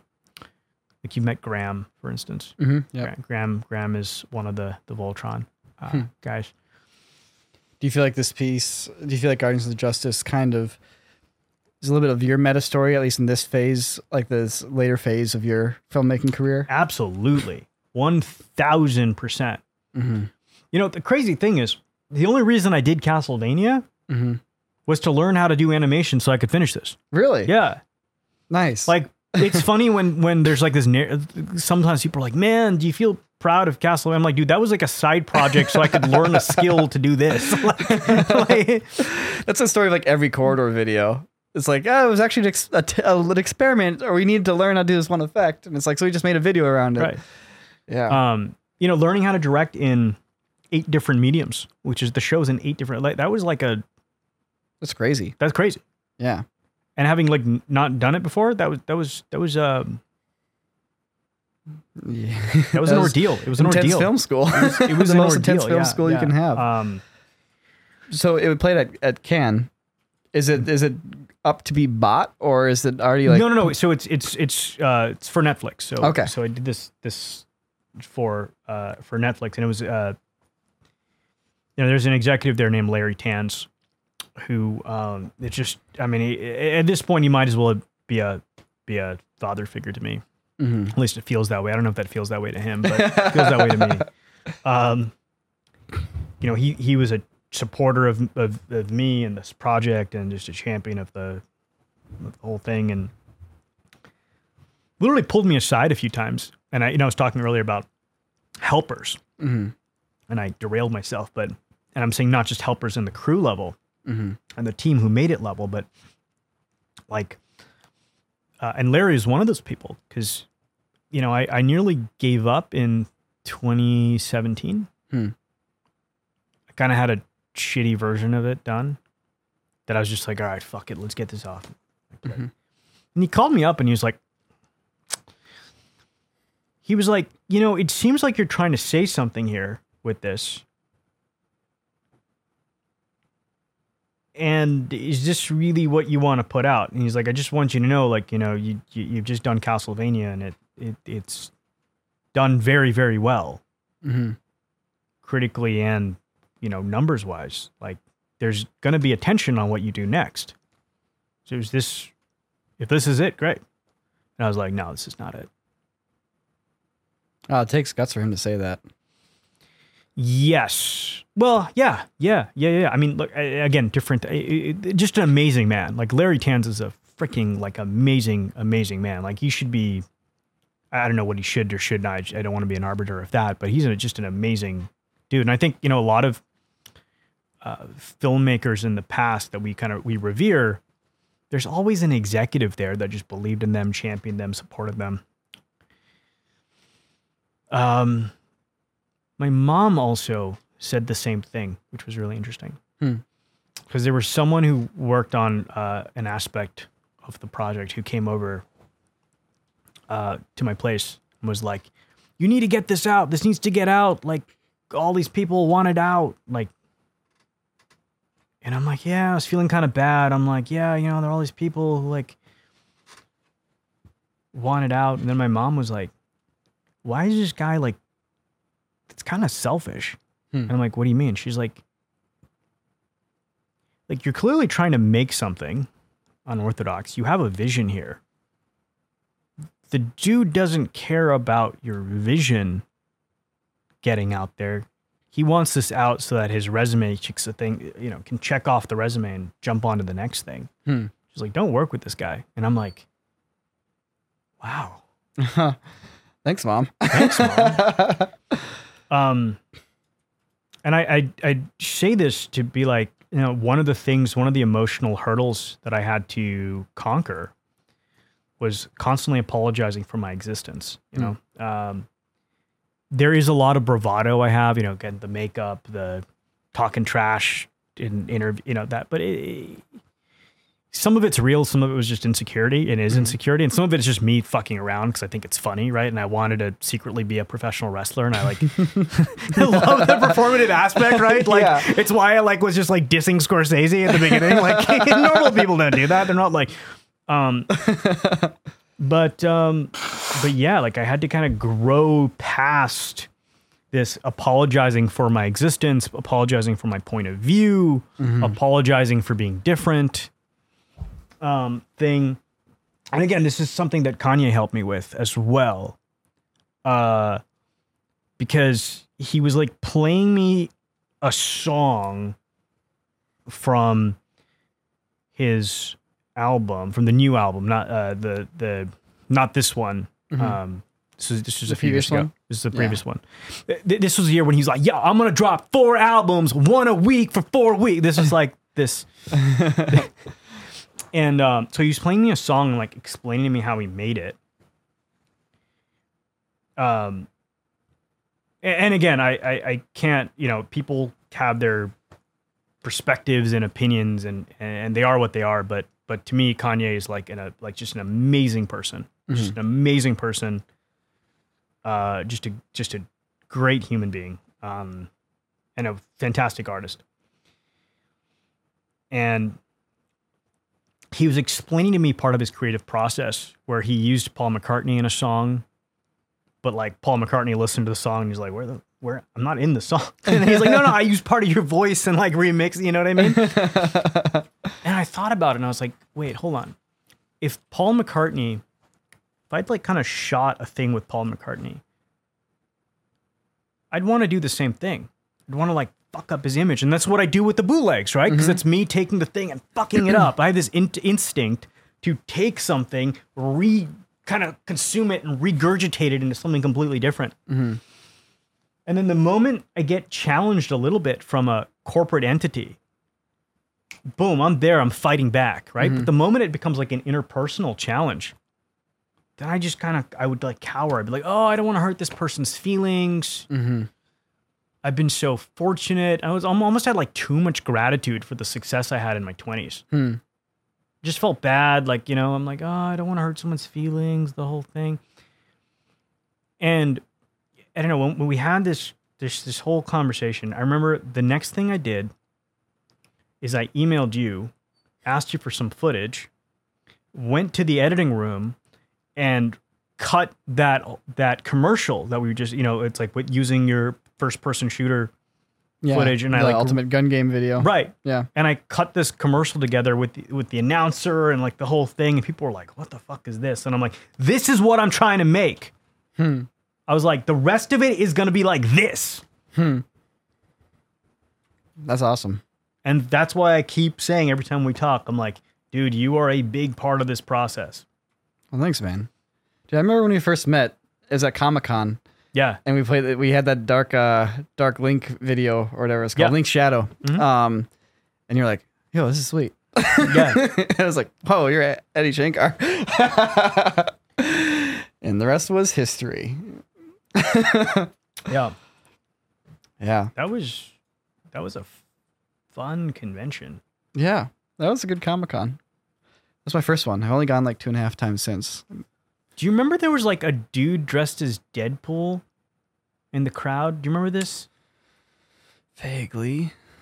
This is like before Deadpool was a thing. Right, right, right. And I think you and I kept being like, Deadpool's gonna be, he-" you know, we kept, I don't remember.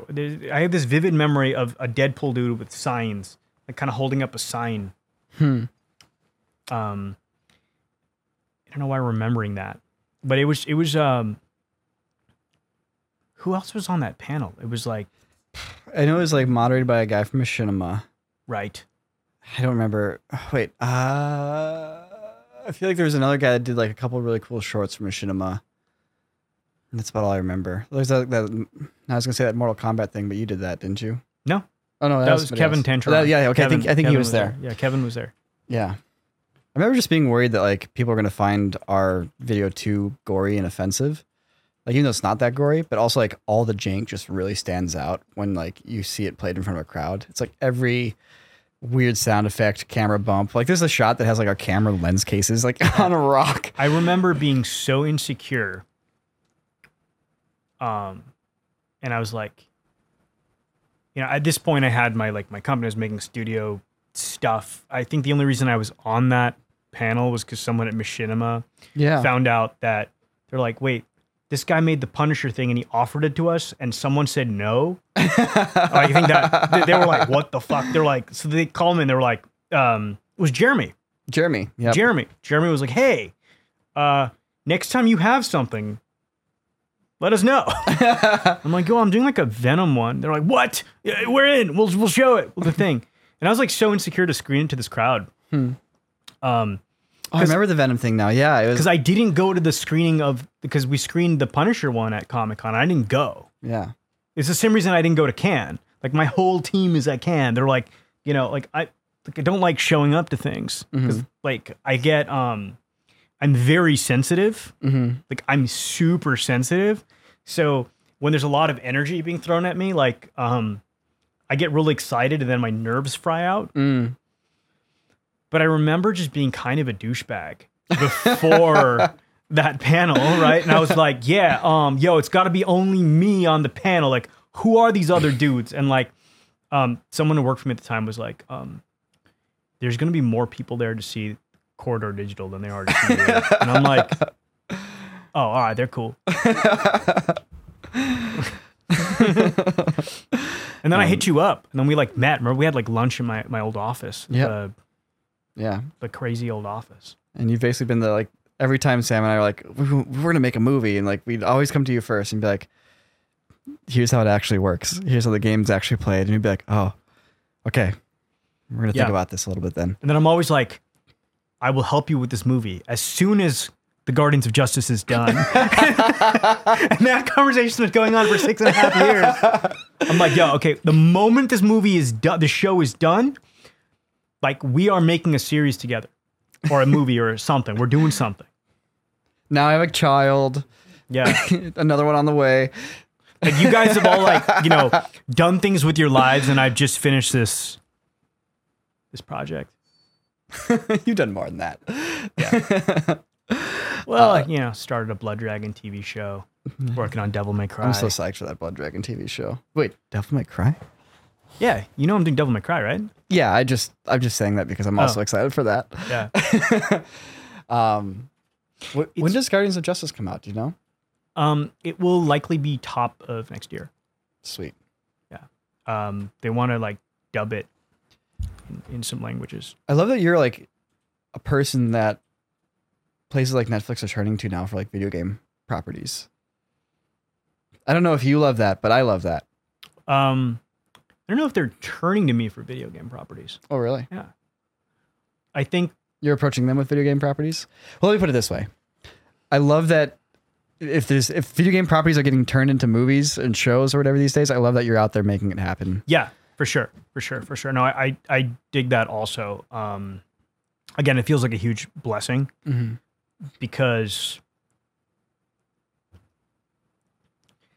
I don't look at myself as a guy with like the secret sauce or or anything like that. Uh, I think have, I think you have enough of a perspective that makes like video games are weird like for you know movies and shows and stuff like that like taking those and adapting them because you have so many different weird pressures like you have the corporate pressure of like hey we make we publish this video game and you need to tie it into how we sell our game yeah, so part of my strategy is the moment they bring that energy to me, I'm like, hey, yo, go fuck yourself.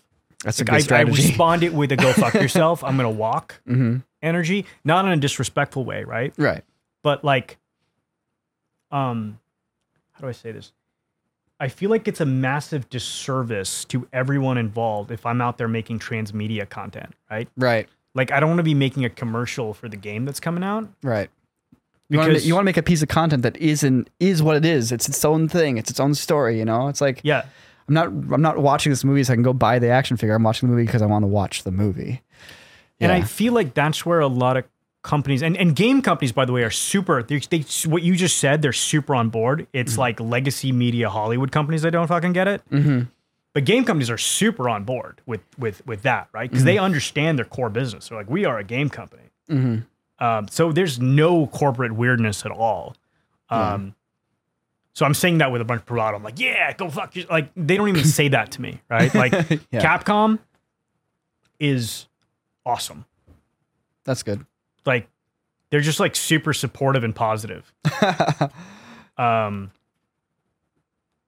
yeah, I mean, like all of them, they all they all are. Like they they've literally never brought that energy of corporate pressure, like ever. That's incredible. I'm surprised you haven't dealt with that at all. So let me let me ask you. So when it comes to video game franchises, like this is the thing I'm like super nerdy and passionate about. Um, you know, you got two options. I feel like when you're making a video game movie, Mhm. you have the option to either stay really true to the source material Sure. and bring in the fans of the game, and maybe even capture the spark that the game captured initially to bring in new fans, right?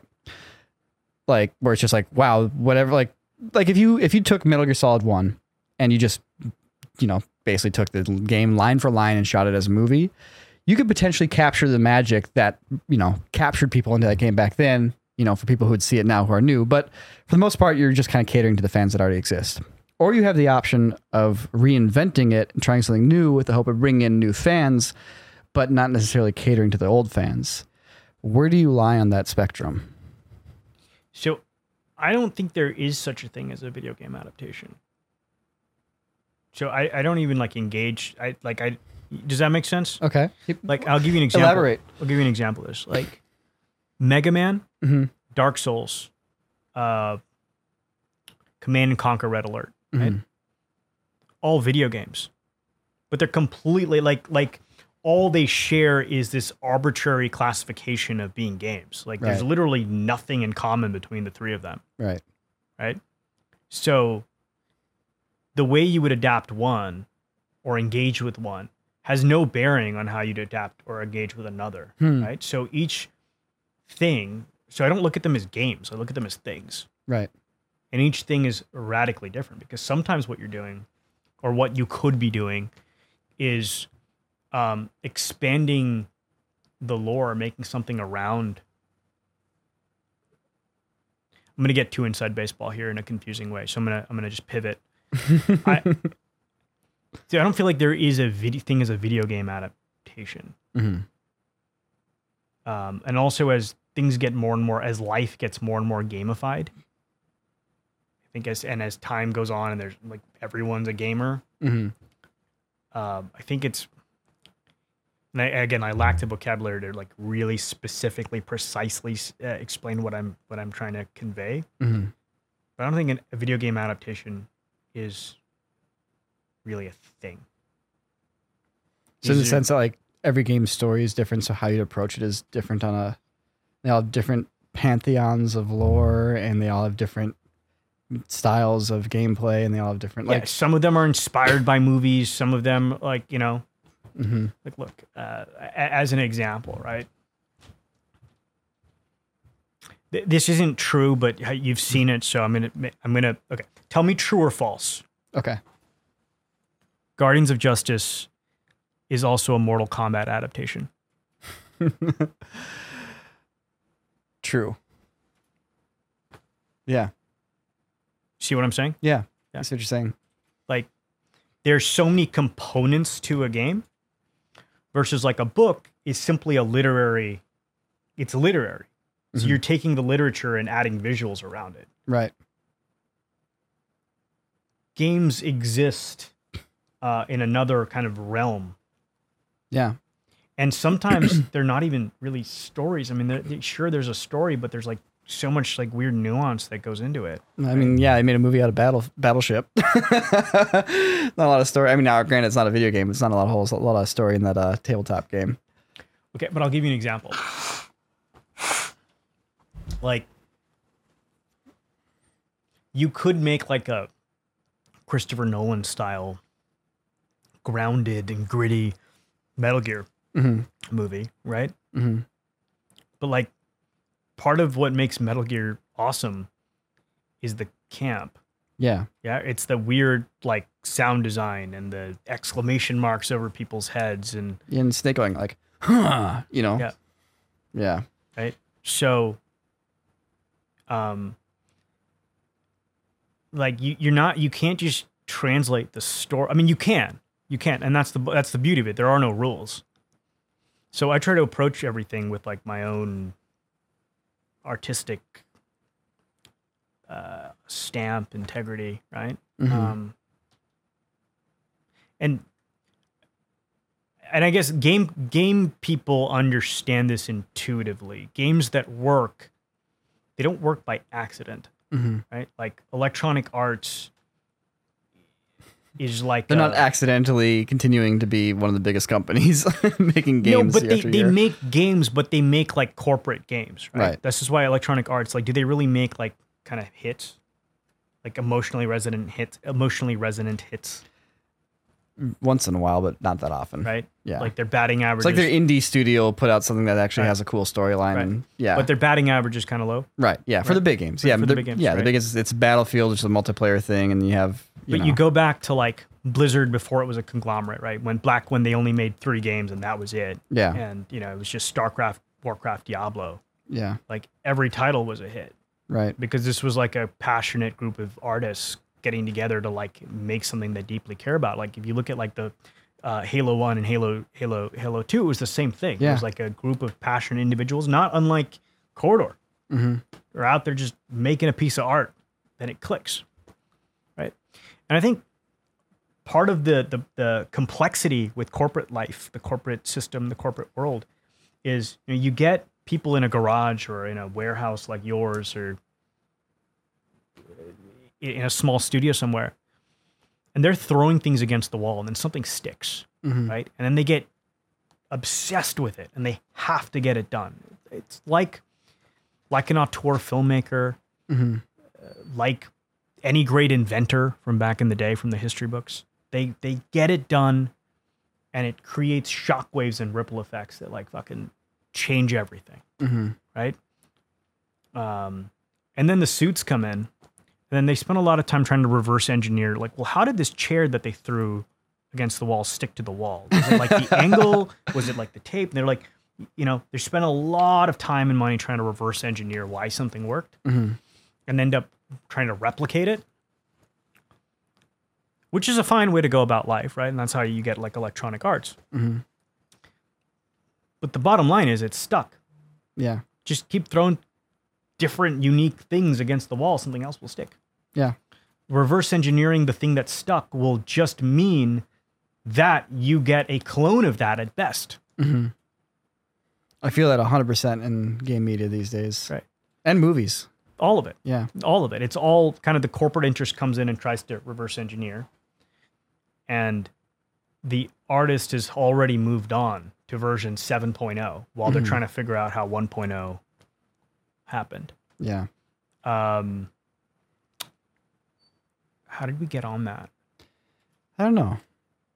It was a good tangent. Oh, I was asking you about like your approach to video game movies, but I think you you answered that perfectly. Yeah, you and know? game companies, and, and so, so I think game companies, especially the game companies that I'm uh, working with, right? Mhm. So it would be the the ones that we publicly have been announced, which is Ubisoft, Mhm. um, Capcom, Krafton with PUBG.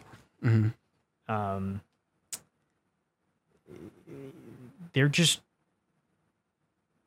forward thinking in a way that like traditional legacy media companies are just not. Mhm. And I think part of the reason they're so forward thinking is traditional media companies, the legacy media companies, they've operated like coal miners or like gold miners, like a miners, Mhm. right? To the extent where they're like, they're like, okay, we make a product. So we're going to control the tools that allow us to make the product and no one else can make it. Mhm. We control the distribution and the marketing.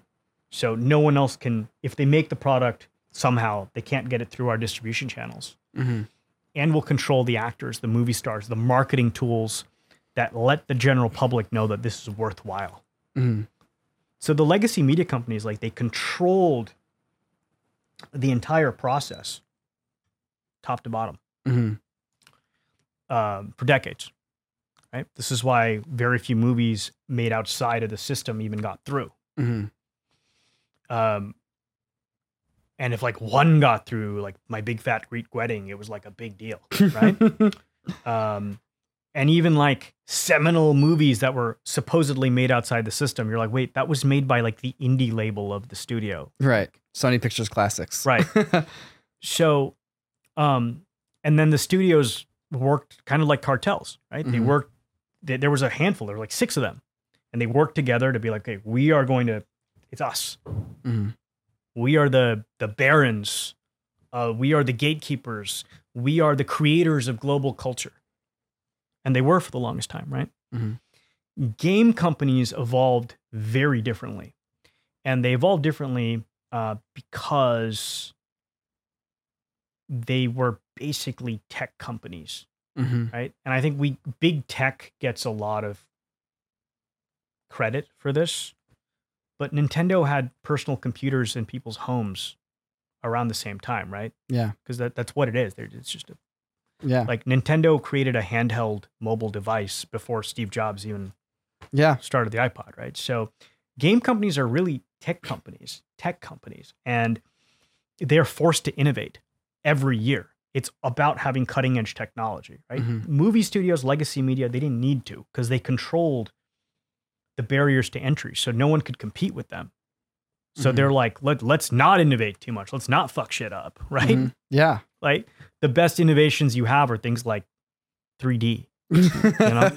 Whereas versus with game companies, like they had to innovate. Yeah. And it wasn't as simple as like, oh, well, we own this franchise, so it's gonna, you know, we own Mission Impossible or whatever franchise, and that's going to result in people coming and showing up. Like as we've seen from Medal of Honor, like if you stop innovating, great, people will move on to Call of Duty hmm like overnight.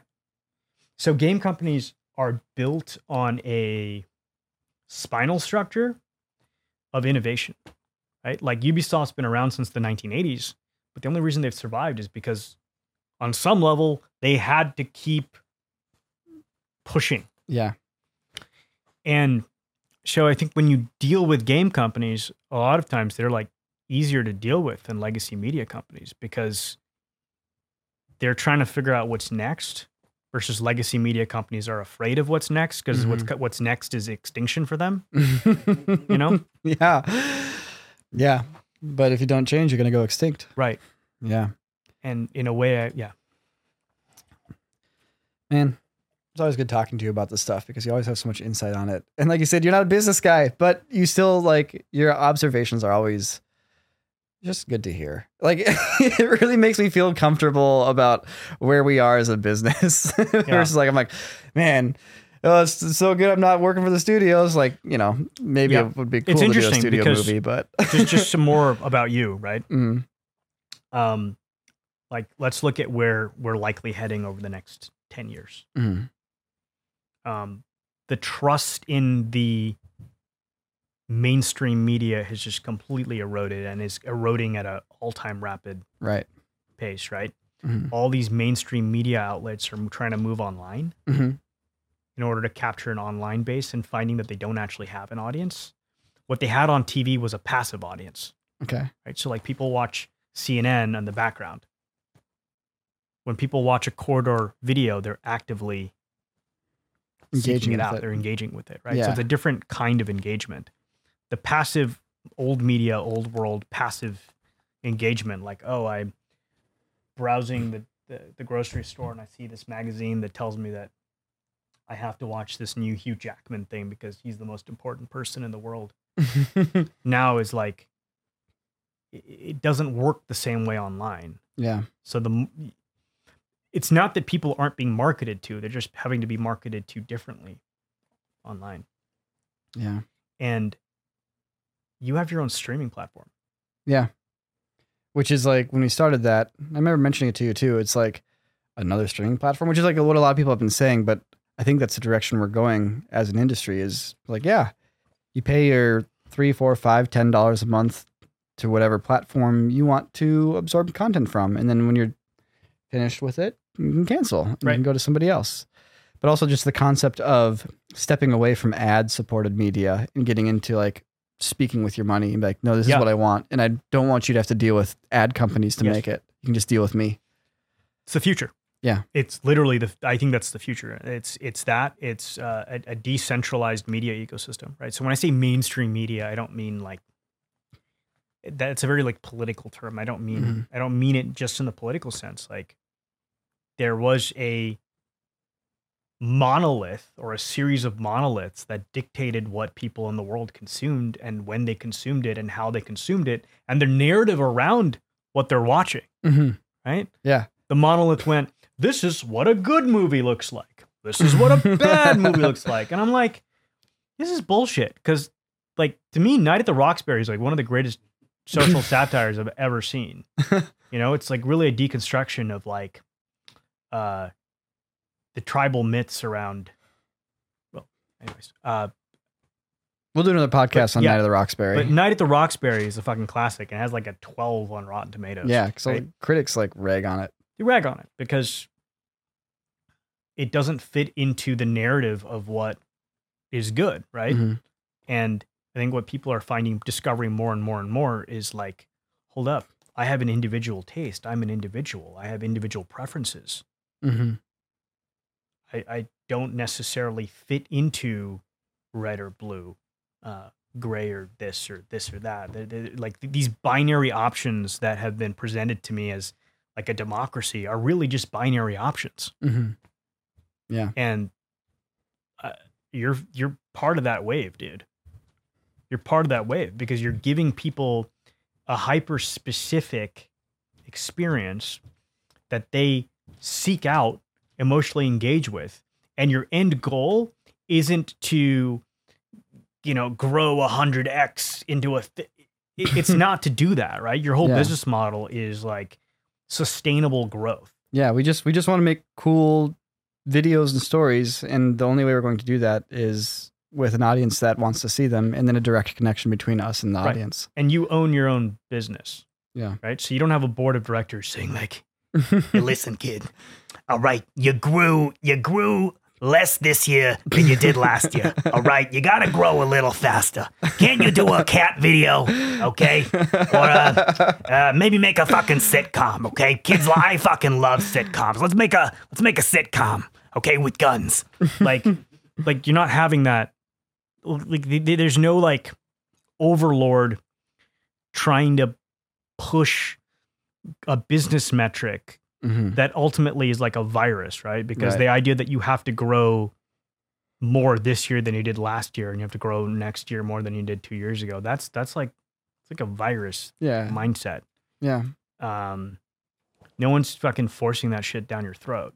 yeah. So this just becomes like a artistic exercise where you've built a apparatus that allows you to sustainably uh, exist in it, not necessarily even grow it, just exist in it. Yeah. And everything about you has been fucking organic, dude. And that's that's one of the many things I respect about you. We're the organic produce section of YouTube. You're like the Whole Foods of people. oh man. I feel like this is the part where I also need to give a massive shout out uh, and thank you to all the corridordigital.com subscribers because they're the ones who are enabling us to take that next step and to do these transformations that you're talking about. And Abdullah. and Abdullah. Shout out to you too. yeah. Well, it's been a wonderful conversation with you. It's been nice seeing you again because I haven't actually seen you in like two years, Yeah. ever since the world locked down. And I got this like sick jacket. it is a sick jacket. I like the green like, colors. I feel like I'm a biker dude right now. You could fall over and you get back up and you wouldn't be scratched. Totally. Um, remember when you first asked me on the podcast when you started? Remember what I first said? Call me up and you're like, "Hey, we're starting a podcast. We'd love to have you on." And I said, "I'm totally down. I look fat right now, so I'm Oh, going right. to work out a little bit, and then I'd love to come on." right? right. And I haven't worked out since then. So this is growth. right? yeah, I was gonna say this is growth. This is you going like, you know what? Screw everybody. I'm just gonna go the on The most interesting thing about me is not how I fucking look. there. You're like that guy on the podcast. Did you did you hear him? Did you hear how ripped he sounded? He's just so fucking chiseled. Like, oh my god, I need to just like and subscribe to that guy. Just, just you know, yeah. For all the people who are audio only, they're like, cool. Like I got people in like Ireland that are like, "Oh my god, I got the like and subscribe. he looks so good." Not Scottish. You're way better at accents than I am. I love doing. You know, I'm doing an American. We've talked about this. I'm doing an American accent right now. Yeah. Does that does that weird you out at all? Like, do you like do you realize you don't have like an accent anymore because you can just say you can speak in whatever accent you want? You like do you have like that crisis of identity? Nah, little bit. I think it's more annoying to people like who who spend a lot of time around me because I start like just talking to them in different voices. Let me hear. Let me hear just Adi. Let me hear how you hear, talk to yourself in your head. Dude, it's crazy because it's like it's like all the different. It, they kind of all merge, right? Mm-hmm. I'm like, hey, how you doing? Like, you know, it's like, well, I'm doing quite well right now. I'm not quite sure. I'm ha- constantly having these like conversations with myself. Um, yeah, man. but yeah, like you know, I think at some point I will convert this accent into like a more like Snake Plissken Mm. gruff dude. Oh, Be yeah. like, hey, Niko, it's good to see you, bro. I'm like, hey, Adi. It's dark out there. Let me get you a flashlight. Yeah. Sweet. Yeah, man, dude. Uh, thank you so much for having me on. This Dude, is uh, Thank so you. much fun. Thank you. Any anything you like? If people want to like keep an eye out for Guardians of Justice or like follow anything you're making, any any spot they should go to or Yeah, they should just subscribe to your uh, platform some more. um, no, um, just follow me on Instagram. yeah. Yeah, or Facebook, but really Instagram What's your Instagram? uh, at Bootleg Universe. Okay. So be posting like updates on Guardians and whatever else you're kind of doing. Maybe. Yes, just just random stuff. I just started posting on Instagram, um, and it's at Bootleg Universe because I uh, for a while I was like maybe I should change my name to Bootleg Universe. Mm. Like personally. Yeah. Like, hey, boot. Like, yo, my name's Bootleg Universe, motherfucker. like, yeah, um, yeah. I've thought about changing my name so many. I mean, you could be Mr. Universe. I feel like people would think I was a bodybuilder or something, and then Yeah, they probably then I would. would get the body dysmorphia back. Oh, You yeah. know what I mean? They'd be like, "Bro, I thought you were gonna be ripped and jacked, and fr- frankly, I can kick your ass, so I'm not impressed." Yeah. All right. Well, everybody, thank you for listening. Uh, consider subscribing to the Corridor Cast if you aren't. And at Bootleg Universe, Yeah, follow. I need some at Bootleg validation. Universe. validate me Go say, "Hey, you're awesome on the podcast. Thank you for coming on." Yeah. Yeah. and like my shit. All right, man. That's it. We're signing off. Bye, We're everybody. off. Bye, everybody. Bang.